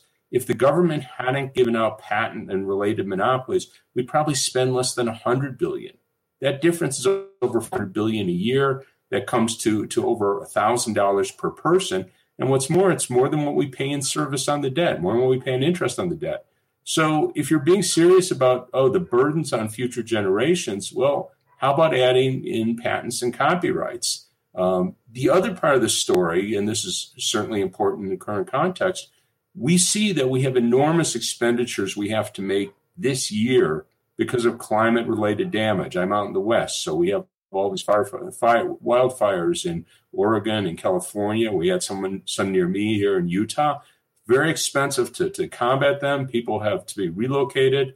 Um, that's very, very expensive. And then, of course, we had the hurricanes, the flooding in Louisiana, right up through New York and New Jersey, right across the East Coast. Um, again, that's very expensive. So if we tell our kids, I mean, just I'm just imagining conversation. Maybe I won't be alive in 30 or 40 years, but I just imagine conversation. I tell some some young kid that you know they're in their early 20s, going, "Oh, you know, we paid down the debt for you," but meanwhile we did nothing on climate change, so they have like a hor- horribly destroyed planet. You know, would I expect that kid to say thank you? I mean, it's it's close to nuts. So the way we talk about the debt is really, um, I would just say it's it's just it's just fiction. It has nothing to do with reality. Can I just ask a quick follow up question to that? Because you mentioned the low interest rate in um, paying back the debt, and is that tied to the interest rate uh, that's you know decided by the Federal Reserve? Is that related at all? Oh yeah, of course. The Federal Reserve influences interest rates, and they've tried to keep them low to boost the economy through the pandemic. Um, so you know, of course, they push down the, the, the interest rate they most immediately control is this overnight rate. That's just what banks pay. They pushed that down to zero back in March, you know, when we first had the shutdown. And that certainly helped the economy, and that puts downward pressure on longer rates more generally. So what you see is that the interest rate that the government pays on its various bonds, we usually look at the 10 year treasury as the key issue there. That's fallen a lot. I, I haven't looked today. It's somewhere around 1.3, maybe 1.4%. Historically, it's been much higher. So if you go back to the 90s, it, it, was over 6% at the start of the decade. And by the end of the decade, uh, Clinton was very proud of this. You know, they had their deficit reduction. They actually were running surpluses. They got the, the 10 year treasury rate somewhere around 4%. Again, we'd have to check the exact number. But by historical standards, the interest rates that we're paying today are very, very low. Part of that is the Fed, no doubt about it. But part of that, this has been a worldwide phenomena. Part of that is that we've seen weak demand worldwide. And what that's meant is that we've had interest rates go lower because we've needed the support for the economy. So we, hasn't we have that rates. Hasn't that though also had a negative impact in regard to inflation? Um, for instance, there's now this uh, newer trend of private equity firms um, taking advantage of that cheap money uh, to buy out entire neighborhoods of residential properties and then uh, turn them into rentals. Uh, so that's uh, unfortunately leading to um, even more inflation in the housing market, um, essentially pricing people out of the housing market if they're looking to be first time home buyers. Um, and, you know, there's also the issue of uh, the increased liquidity being utilized by corporations and banks to do corporate stock buybacks. Um, is, do you see that uh, continuing to be a problem? Do you see it as a problem at all? I don't see it as a major problem. I mean, the effects of interest rates, home prices have gone up, but the flip side of that is that it's what you pay on a mortgage is much, much less. So currently, the 30 year mortgage rate, again, I have to check the exact number, but somewhere close to 3%.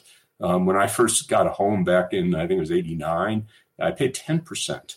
Um, so, you know, you can do the arithmetic on that. You get, you get, you buy a home for more than twice the price, paying a 3% mortgage rate and, and, have a lower monthly payment than what I had with my 10% mortgage payment back in 1989.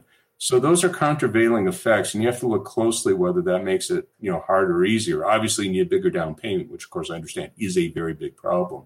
But a lot of people and a lot of uh, moderate income people have saved a huge amount of money on mortgages, and of course, one of the big factors that we've seen with the drop in, in interest rates is a huge number of people, literally millions, probably over 10 million at this point, refinance their mortgage. So they might have been paying four and a half percent interest back in say 2019, 2018, and today they're paying something close to three percent. So those are those are offsetting stories. Now, are we going to see inflation more generally? This is a big argument among economists. Uh, Larry Summers, of course, has been out there screaming we're going to see you know 70s type spiraling inflation. I'm not inclined to believe that story. We are seeing uh, certain sectors, auto in particular, have stood out. That we've had uh, disruptions because of shortage of semiconductors. There was a big increase in new car prices, and an even bigger increase in used car prices. I don't expect that to be enduring. So we do have to keep an eye on inflation, but I'm really not expecting to see it take off. So you know, it's a reasonable question. I'm not dismissing it. I'm just saying um, I, I'm skeptical as to whether that's going to be an ongoing problem. I would be remiss uh, if I didn't ask you about the breaking news we got this morning of uh, Xi Jinping banning cryptocurrency transactions in China. Uh, what do you make of that, and what do you make about crypto more broadly? Well, uh, you know, I, am not going to claim expertise in China's economy. It's obviously a much more controlled economy than the U.S., and it's interesting that you know he decided that that was necessary. I maybe didn't think it was necessary, but in any case, I'll just say a good thing to do. Um, I don't see a real use for crypto, so I wouldn't go the route of outlawing it, but I would certainly want to restrain it. And I guess what I'd say first and foremost is to, to create good good alternatives. And this is something that you know the economists have talked about for a while. The Federal Reserve Board could create a digital currency where everyone in the country and every business that we have bank accounts with the Fed. And that would allow us to make all our transactions immediately, costlessly, and I suspect that would undermine much of the value, much of the use of crypto. I mean, I just don't see, you know, people are saying, oh, well, we could do this and no one's going to know about it. And go, okay, well, that's really good if you want to do ransomware. It's really good if you want to do drug deals, but that's not something I'm particularly anxious to promote. So, so what I'd like to, yeah, so what I'd like to see is the Fed adopt those accounts, which handles the legitimate purposes of crypto, and for the illegitimate ones, you know, we'll, I'd say we'll figure out what to do with that. Um, you know, you mentioned uh, the pharmaceutical industry a little earlier in the interview. I wanted to ask you a question about that because uh, both in 2018 and 2020, Democratic candidates uh, certainly campaigned on lower drug prices. I mean, even Donald Trump claimed to want to do something about the exorbitant price of pharmaceutical drug prices in the United United States. Uh, but now we're seeing Democratic lawmakers uh, flat out reject uh, allowing Medicare, for instance, to directly negotiate drug prices with pharmaceutical companies, thus allowing them to um, essentially lower the drug prices for for patients in the U.S. Uh, where do you see this fight ending up? Because uh, it seems like all the power and all the momentum is behind uh, these more corporatist Democrats who are, you know, doing right by their pharmaceutical donors. Yeah. Well, my guess is you'll get something, not nearly as much as they should. Uh, one of the people who deserves to be singled out here is uh, Kyrsten Sinema, you know, of course, the senator from Arizona, because she actually ran on a platform of lowering drug prices and have Medicare negotiate. And apparently, she's being a, a, big obstacle to having that included in the reconciliation package. So maybe she changed her views, but you could have uh, other, you could speculate on other motives she might have. But, you know, one of the things people have to realize is drugs are cheap. And this is something, you know, to my view, a horrible, horrible scandal. Drugs are very cheap to manufacture and distribute. We know this for two reasons. One is that just in the US, when, uh, when a drug go- becomes generic, its price typically falls by about 95%. It's not overnight, but after a few years, when you've had a number of competitors enter the market, falls by 95%. Now, just to be clear, everyone who's selling it at 5% of its pre, you know, at its patent protected price, they're making money. You know, these aren't charities. So the point is that they could make money. They could profitably sell the drug at 5% of its patent protected price. The other reason we know this is we could look to countries where many of the drugs that we sell here aren't patented. It's it's much more difficult to get a patent in India than the United States. And oftentimes they'll have drugs, a, a famous one, Sovaldi, the hepatitis C drug, is a big breakthrough drug. It cured hepatitis C. So that was a very big breakthrough. But they charged 84000 a year for it when it first came on the market. It was available for a few hundred dollars a year. And just to be clear, India has high quality manufacturers. I mean, there's some that aren't high quality, but they're good manufacturers. They sell their drugs all over the world, including in the United States. So this isn't like you're getting something in an alley and you didn't know what was in it. So, point mm. just being that these are very cheap to manufacture and distribute. We make them expensive by giving drug companies patent monopolies. And again, the rationale, of course, is that we want to give them incentive to research, to do their research yeah. develop drugs. So that's how they invent stuff. They they're compelled for profits. The profits is what makes them do the research, and uh, without them, we would have no drugs. What's the yeah? Well, of course, the alternative is we could just pay for the research directly, and we, we could we just. Do, we, we, we already do that you know with you know we spend over 40 billion about 45 billion a year through the national institutes of health and other agencies but also uh, Operation Warp Speed gave us some great models. Uh, we paid Moderna. We basically paid for the development of a vaccine. We gave them about 450 million to develop the vaccine and take it through the early stages of testing, and another 450 million for their large-scale clinical trial, which they then presented to the Food and Drug Administration for approval. So we just paid them to, to develop it, which which was a great thing to do. But then we also gave them a patent monopoly, so said you could charge whatever you feel like. But the first part of that, just pay them to do it. Um, that's something I think we should do. And then you could say, okay, and once it's developed, anyone who wants could then produce it. And if we had done that with Moderna, the shots would probably cost, I don't know, four or five dollars a piece, maybe even less, because they really aren't that expensive to manufacture. Um, but the point is that we would be able to produce a lot more and the prices would be lower and we wouldn't have these big arguments. Um, but right. anyhow, I mean, I don't expect us to go to that system tomorrow. Maybe we'll never go to it. But the point here is that you could certainly reduce prices hugely from where they are today, and the companies would still have plenty incentive. And insofar as they lack incentive, you know, they're saying, "Oh, we don't really know if it's worth our while to to work on Alzheimer's drugs or cancer drugs, whatever." Well, we could pick up the tab as we did with Moderna, put up more public money, and then we don't have to worry about whether they have enough incentive. Yeah, absolutely. Eh, you know, in fact, uh, the CEO of Pfizer just sent out a company wide email urging his uh, employees to help defeat the you know pharmaceutical drug pricing provisions in the uh, budget reconciliation bill. Um, and so you know the way that you defeat it is you start donating money to anyone who might vote in favor of it and hopefully change their vote. Uh, but you know the argument was used in that email about how this is going to hurt innovation. The people who really get hurt at the end of the day are the um, us patients. Uh, but I think that's a bunch of hogwash. Uh, I also wanted to quickly ask you about the uh, supply chains because we certainly experienced during the pandemic um, that our supply chains are pretty vulnerable. You know, we had certain shortages early on in the pandemic. Uh, but at the same time, even as we're experiencing these things, uh, pharmaceutical companies are offshoring our manufacturing, dr- uh, manufacturing jobs to other countries like India. Um, do you see that uh, becoming a big problem in terms of making the US eh, more vulnerable to shortages, or do you think it'll not really be a problem? Well, there's a few points here. First off, I think there's been a lot of confusion on what are supply chain issues versus stockpile issues. So early on in the pandemic, of course, we had horrible shortages of ventilators, um, protective medical gear. Um, those are stockpile issues because even if all that was produced domestically, it's not as though we would have had factories here. We could just say, "Oh, get us, you know, 300 million masks next week." Um, they still have to be produced, and that was a real, uh, real failure of government. Um, you know, I know Trump made a point of blaming Obama. I guess he'd forgot he'd been president for three years, but that was we needed to keep up those stockpiles. Um, so that wasn't a supply chain issue; that was a stockpile issue.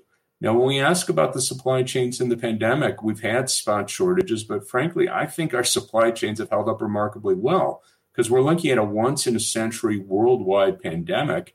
And for the most part, I mean, I know there's issues in many countries around the world, but here in the United States, people are getting their food for the most part.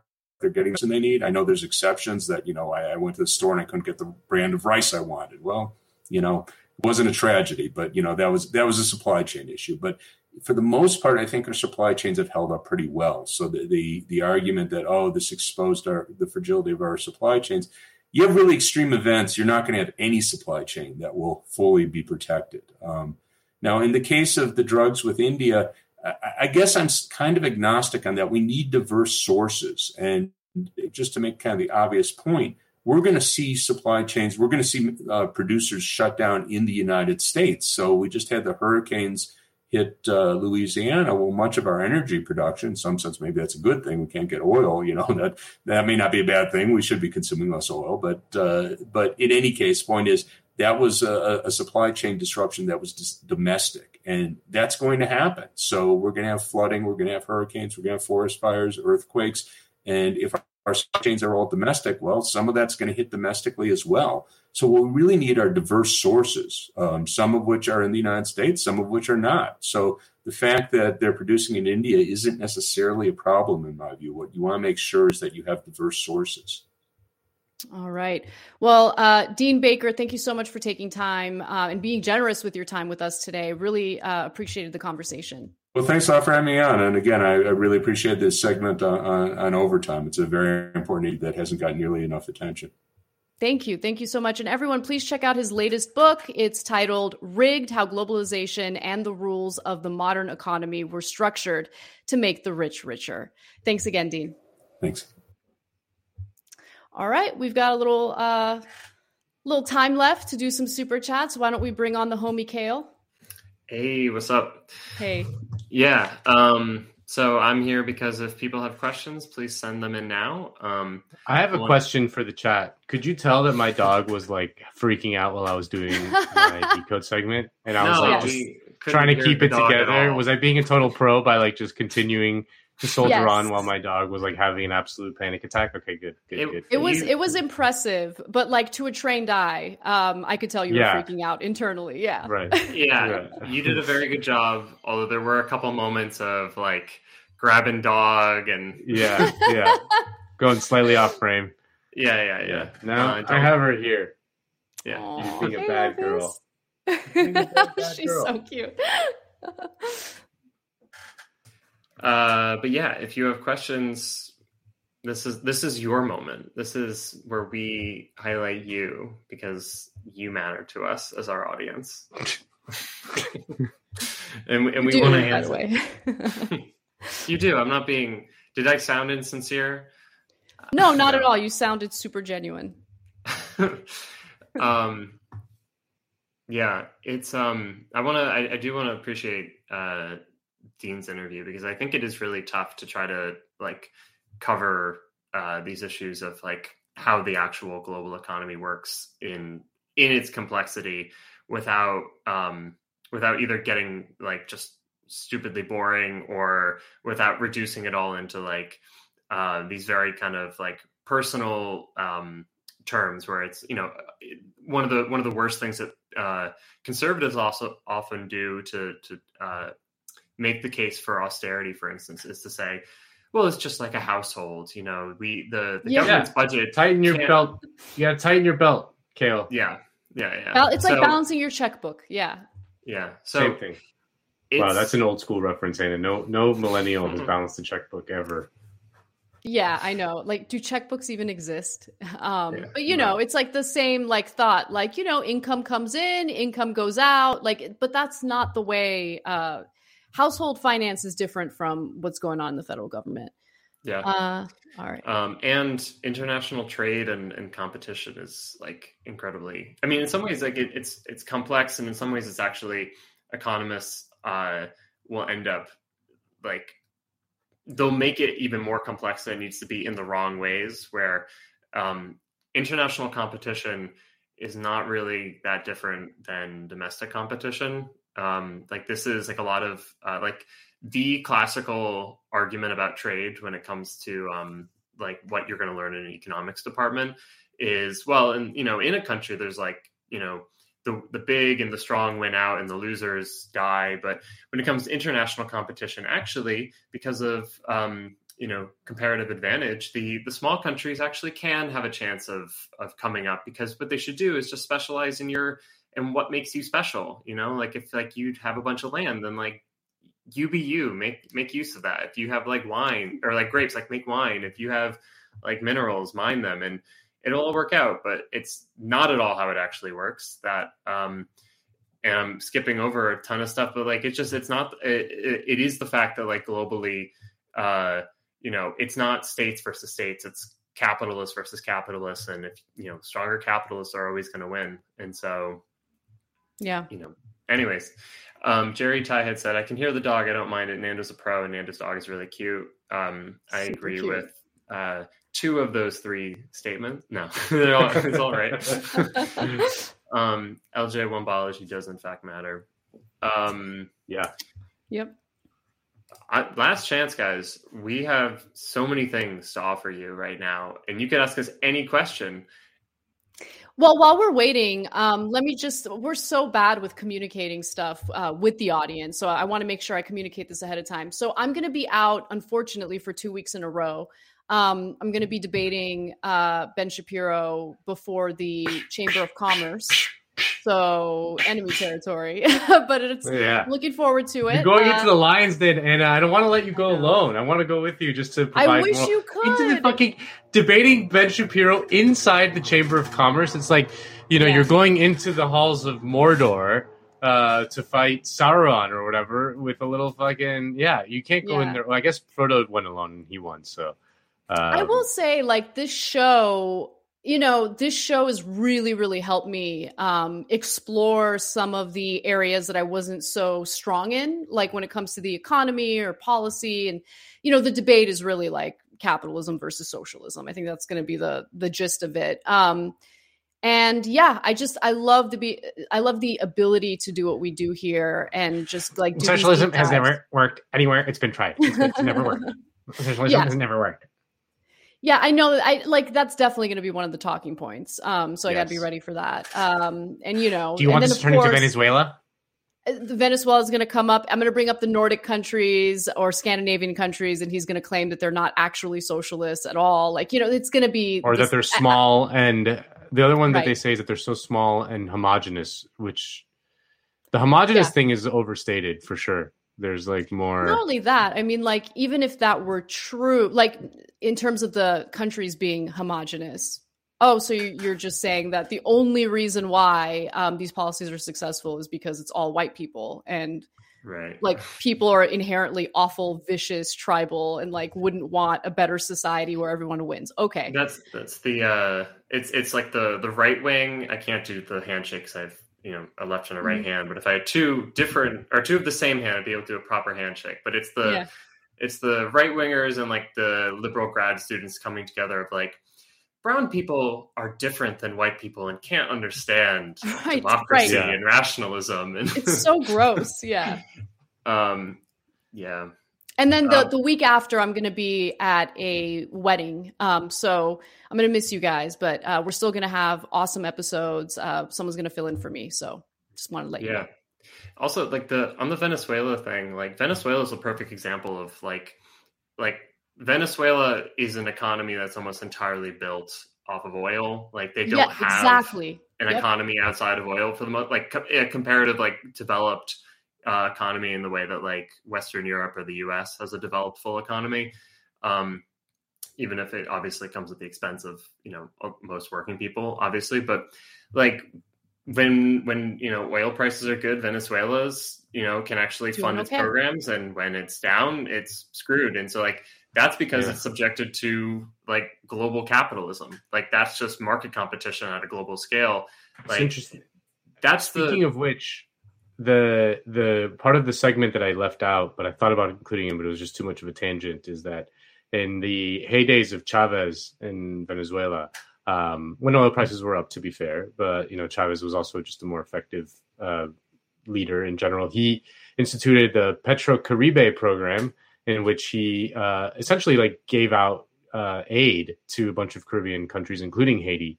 Um, and uh, and and Haiti was you know benefited tremendously off of that, enjoyed a period of like relative stability. Um, and then our good friend uh, Hillary Clinton and our other good friend Bill Clinton intervened uh, to uh, block the Petro Caribe program into Haiti. Um, this was like revealed in all the WikiLeaks cables of 2011. Um, and then, yeah, that the large part of the Haitian political crisis has to do with that. Um, you know, Yeah. some are saying, yeah So and, and people are Venezuelan saying- model. just for the record Yeah.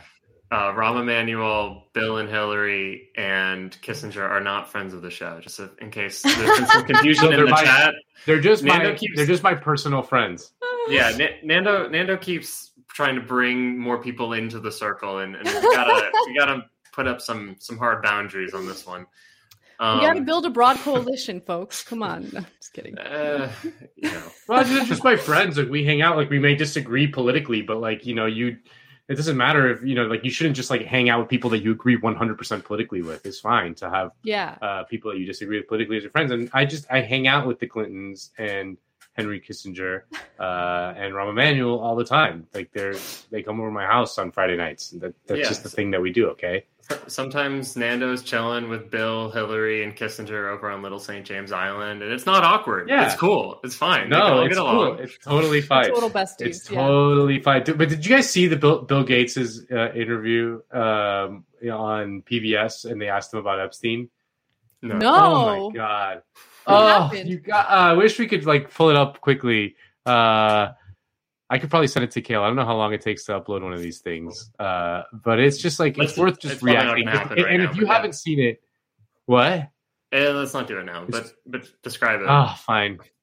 Well, it, it's it's just like he, um, they're like, um, they're like, uh, you know, the woman's like, she's like the, she's like the, the, the anchor of PBS NewsHour, like the mo, you know, like not threatening, uh, and she's like, well, uh, you know, what did, you know, what's going on with like all these meetings with, uh, with Ep- with Epstein over the years, even after he was a convicted, you know, sex trafficker and so he's like, well, I made a mistake. Uh, you know, he had access to donors that All I right, didn't right. Let's- have let's do uh, it. Access to.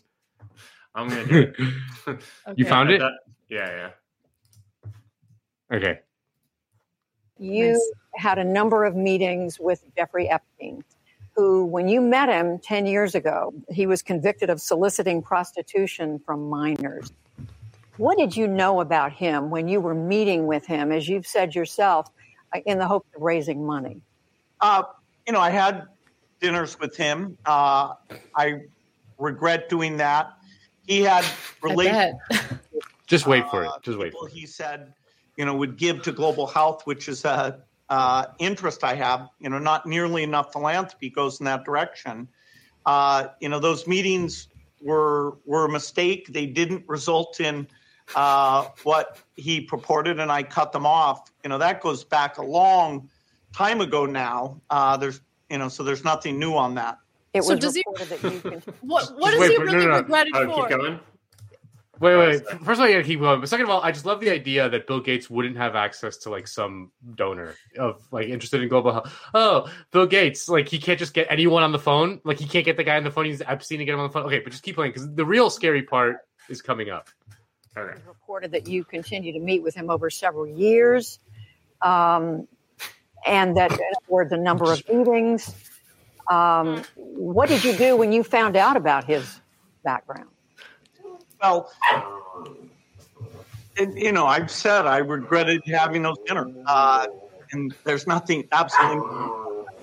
Is there a lesson for you or anyone else looking looking at this? Well, he's dead, so uh, generally you always have to be careful. Uh, Look at his little smile. You know, the, Wow, you that know, is Oh, he knows. He knows very what happened. proud of He what knows what happened. Very proud of the work of the foundation. Uh, you know, that's that's what I get. Look at that evil and grin. Oh my god, it's so Yeah, he creepy. knew. Wow. Did he not order the hit on Epstein? he must have ordered the hit on Epstein. I don't know if I'm going to get ja- uh, Jackman in trouble by like wildly speculating, but come on, that is like some. Well, he's dead, so. It's Wow, that was amazing. Yeah, like I'm the evil villain. Well, he's dead. Well, and on to the next one, right? Yeah, I mean, uh, I, I, you know, uh, the the fact that this guy was the face of like the vaccine thing uh, was just a great call helpful. from everyone around. Yeah, great Yeah. call. Like, oh yeah, you know, anyone who's like vaccine skeptic uh, skeptical is gonna like, oh well, Bill Gates is the guy pushing it. Yeah, uh, mm, yeah, maybe, maybe no, maybe not the guy who's hanging out with Epstein and you know, uh, I mean- stole all his money and all that shit. I mean, if you're a billionaire hanging out with like other extremely wealthy people, it's Russian roulette whether or not it's a pedophile. It just Yeah. well, I mean, I, honestly, like this is what I when I tell people is that like it, it, there, it makes a certain amount of sense because like at a certain point you you gotta you got you know you get tired of the same old you know the same old Swedish model over and over again. You need to you need to Oh. up the ante and get something you know get something a little bit more get those juices flowing. God. Again, you know, Nando, please keep that within your circle of friends. Uh, Yes, right. we don't want that on this. Kissinger really likes to get his juices flowing. Uh, but Oh, yeah, that God. interview, that interview was just like, what the fuck? it's like, well, he's dead, so. That was crazy. Yeah, I hadn't seen that. Mike Myers playing Bill Gates. oh God. Um, there was a couple other questions here and there. Uh, I'm gonna be honest. There was there was some better than others. Um, there was Some one. better than others, folks. Some were better than Name others. Last, wait, last one. Last one. This was a good one from Okay. Mary. Mary. Mary's uh, a very uh, one of our better viewers, if I have to say so. Um, Mary says, "How did you make the turn left?" Anna Nando Kale influences. Oh, I mean, I've Uh, talked about this a lot, um, but I'll I'll tell the story again. I mean, it was one person at first, and then uh, Nando joined in, and it was Michael Brooks. Um, it was such a perfect uh, situation because, okay, let me give you guys a backstory. I met Nando when me and John Iadarola from TYT uh, signed on to do a show with Fusion during the 2016 election. Nando was working at Fusion at the time. And so that's how we met. And I didn't know, I know this is going to sound really funny. I didn't know I was a lib, right? Like, I didn't know it. I thought, like, I'm like, what's, wait, Yeah. what's wrong with my politics? There's nothing wrong. So I, I kept like getting into these like heated debates with Nando, which I loved because Nando was one of the rare people that like, to his point earlier, I could debate with him and disagree with him. And then once we're done debating, we're good friends. In fact, like, I barely knew him and I invited him to my wedding. I was like, this guy's great. I love him. Gonna have him at my wedding. And then, like, I don't know, a year later, I got close with Michael Brooks. And then I didn't know that Michael and I shared a mutual friend, Nando. And so at that point, Michael Brooks had already started getting me, like, not, I don't know if it was intentional, but I started to get further and further to the left through our conversations and through watching his show. And then once me, Nando, and Michael started hanging out and having these kinds of conversations in like more detail, I it just started to push me further and further to the left. Um, so yeah. That that's that, that's basically it. You guys were libs, but you supported Bernie. You know, like it was like Yeah. you guys were good lib. You know what I mean? It was like that's why I was always like you. It was like you know, John, uh, John, good libs. You know, you guys are good libs. There's there's something to be said about the good libs. They're just so rare. right. Um, So the- let me just add know. something to that. Like what you guys did, because I want to be very specific about what you and Michael did.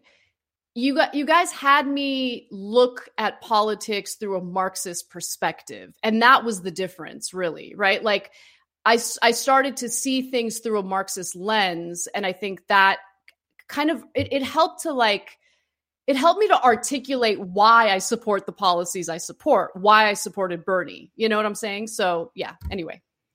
Yeah, it's just an analytical framework. It's helpful. Exactly, It's, it's yeah. helpful as an analytical framework. People, people like the Ben Shapiro's of the world think it's like a uh, um, see it mostly uh, or or categorize it characterize it mostly as a sort of uh, blueprint uh, for a utopian society that is kind of full foolhardy and uh, naive uh, and shit like that. Um, and really, the vast majority of it is just like an analytical framework to to analyze the current world under capitalism. Like that's just Yep. what it is. It's just um, so it's a tool uh, to to look at the world. Um, I I came to the left um, through wars stuff. You know, the Iraq War just struck me as a um, just such an obvious crime. Um, you know, I remember getting into arguments. I came about it like at first just kind of very simple minded. You know, like just kind of like why, like just from like the why are we doing this um, Mhm. point of view, and no one could ever give you a good answer. Um, and then it just became very clear, especially when I started when I went to Spain um, one summer and I started seeing uh, images on the on like the nightly news, like on the six o'clock news. Uh, I remember I was like hanging out with my uncle who would always watch the news. Um, it was like his thing that he did. He watched like the the the sort of not like cable news, like the it's six o'clock. Gotta gotta watch the news.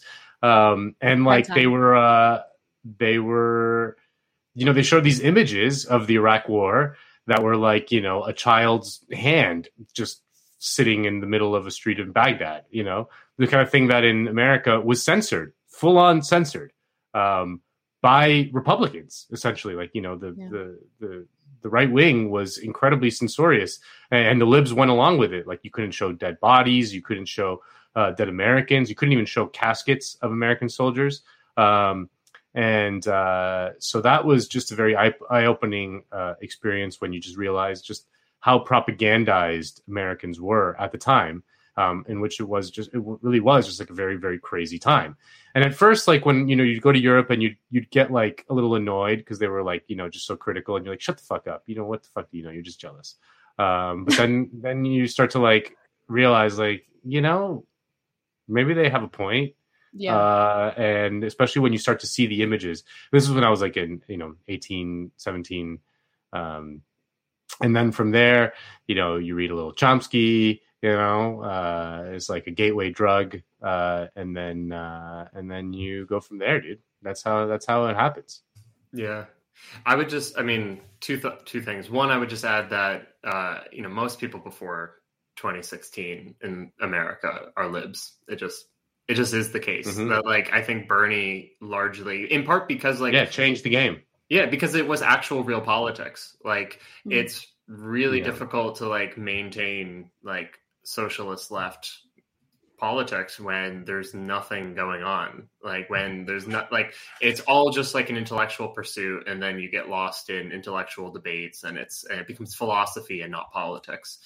Uh, and so Bernie like forced real political questions in front of us that we had to respond to, and it, it made that sort of like you know people of all different ages kind of kind of came into their own politically and, and developed their politics over the last five years because of like the impact that the Sanders, the twin Sanders campaigns provided us to actually like deal with these things like in real terms.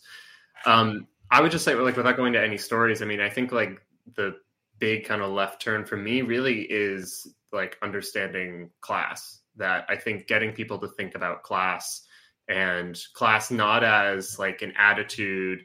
It's not someone who's classy or it's not, cultural sensibility, not a cultural sensibility. Yeah, it's not the cars you not someone you who likes country music and Right. you know. Yeah. Um, thinking of it actually as like it's an abstraction, but it's real and it's about what you own determines what you have to do in your day to day, week to week, month to month to get by in life. And so the vast majority of us have to work. We have to go and show up at a boss or show up at a workplace for you know for a boss who then pays us what we need in order to get what we need to survive on the market. And so our dependence on bosses and on markets and on landlords, um, we as the producers in society uh, are you know the only thing that we can sell in order to like make this happen is our ability to labor. And then there are those people who don't have to do that, who uh, who make their living off of our ability to labor. And it's a relationship that like where you can only define workers by defining capitalists and vice versa. Like they ha- they exist together and they're constantly antagonistic because their interests are diametrically opposed. Because one wants to maximize profit and minimize costs, and one of their costs is uh, you know our wage. Yeah well the Yeah. wage that we need in order to like make a living in order to like get what we need to live. So like thinking of class in terms of those categories and like understanding it like yes again it's not something you can touch it's a social phenomenon but it's real because it's about who owns what. Um that's i think that is like the the first step that i think leads to you know a, a greater kind of socialist and left political perspective but Last thing before we go is that Wendy had some nice parting words um, for Ana, saying that Shapiro was crying about the toxic masculinity Gillette commercial Ana was in. He uh, Yep. pronounced Ana's last name weird. Ana made fun of him. Ben will be putting respect on your name after you make him look ridiculous at the debate. Thanks, Wendy. Yeah.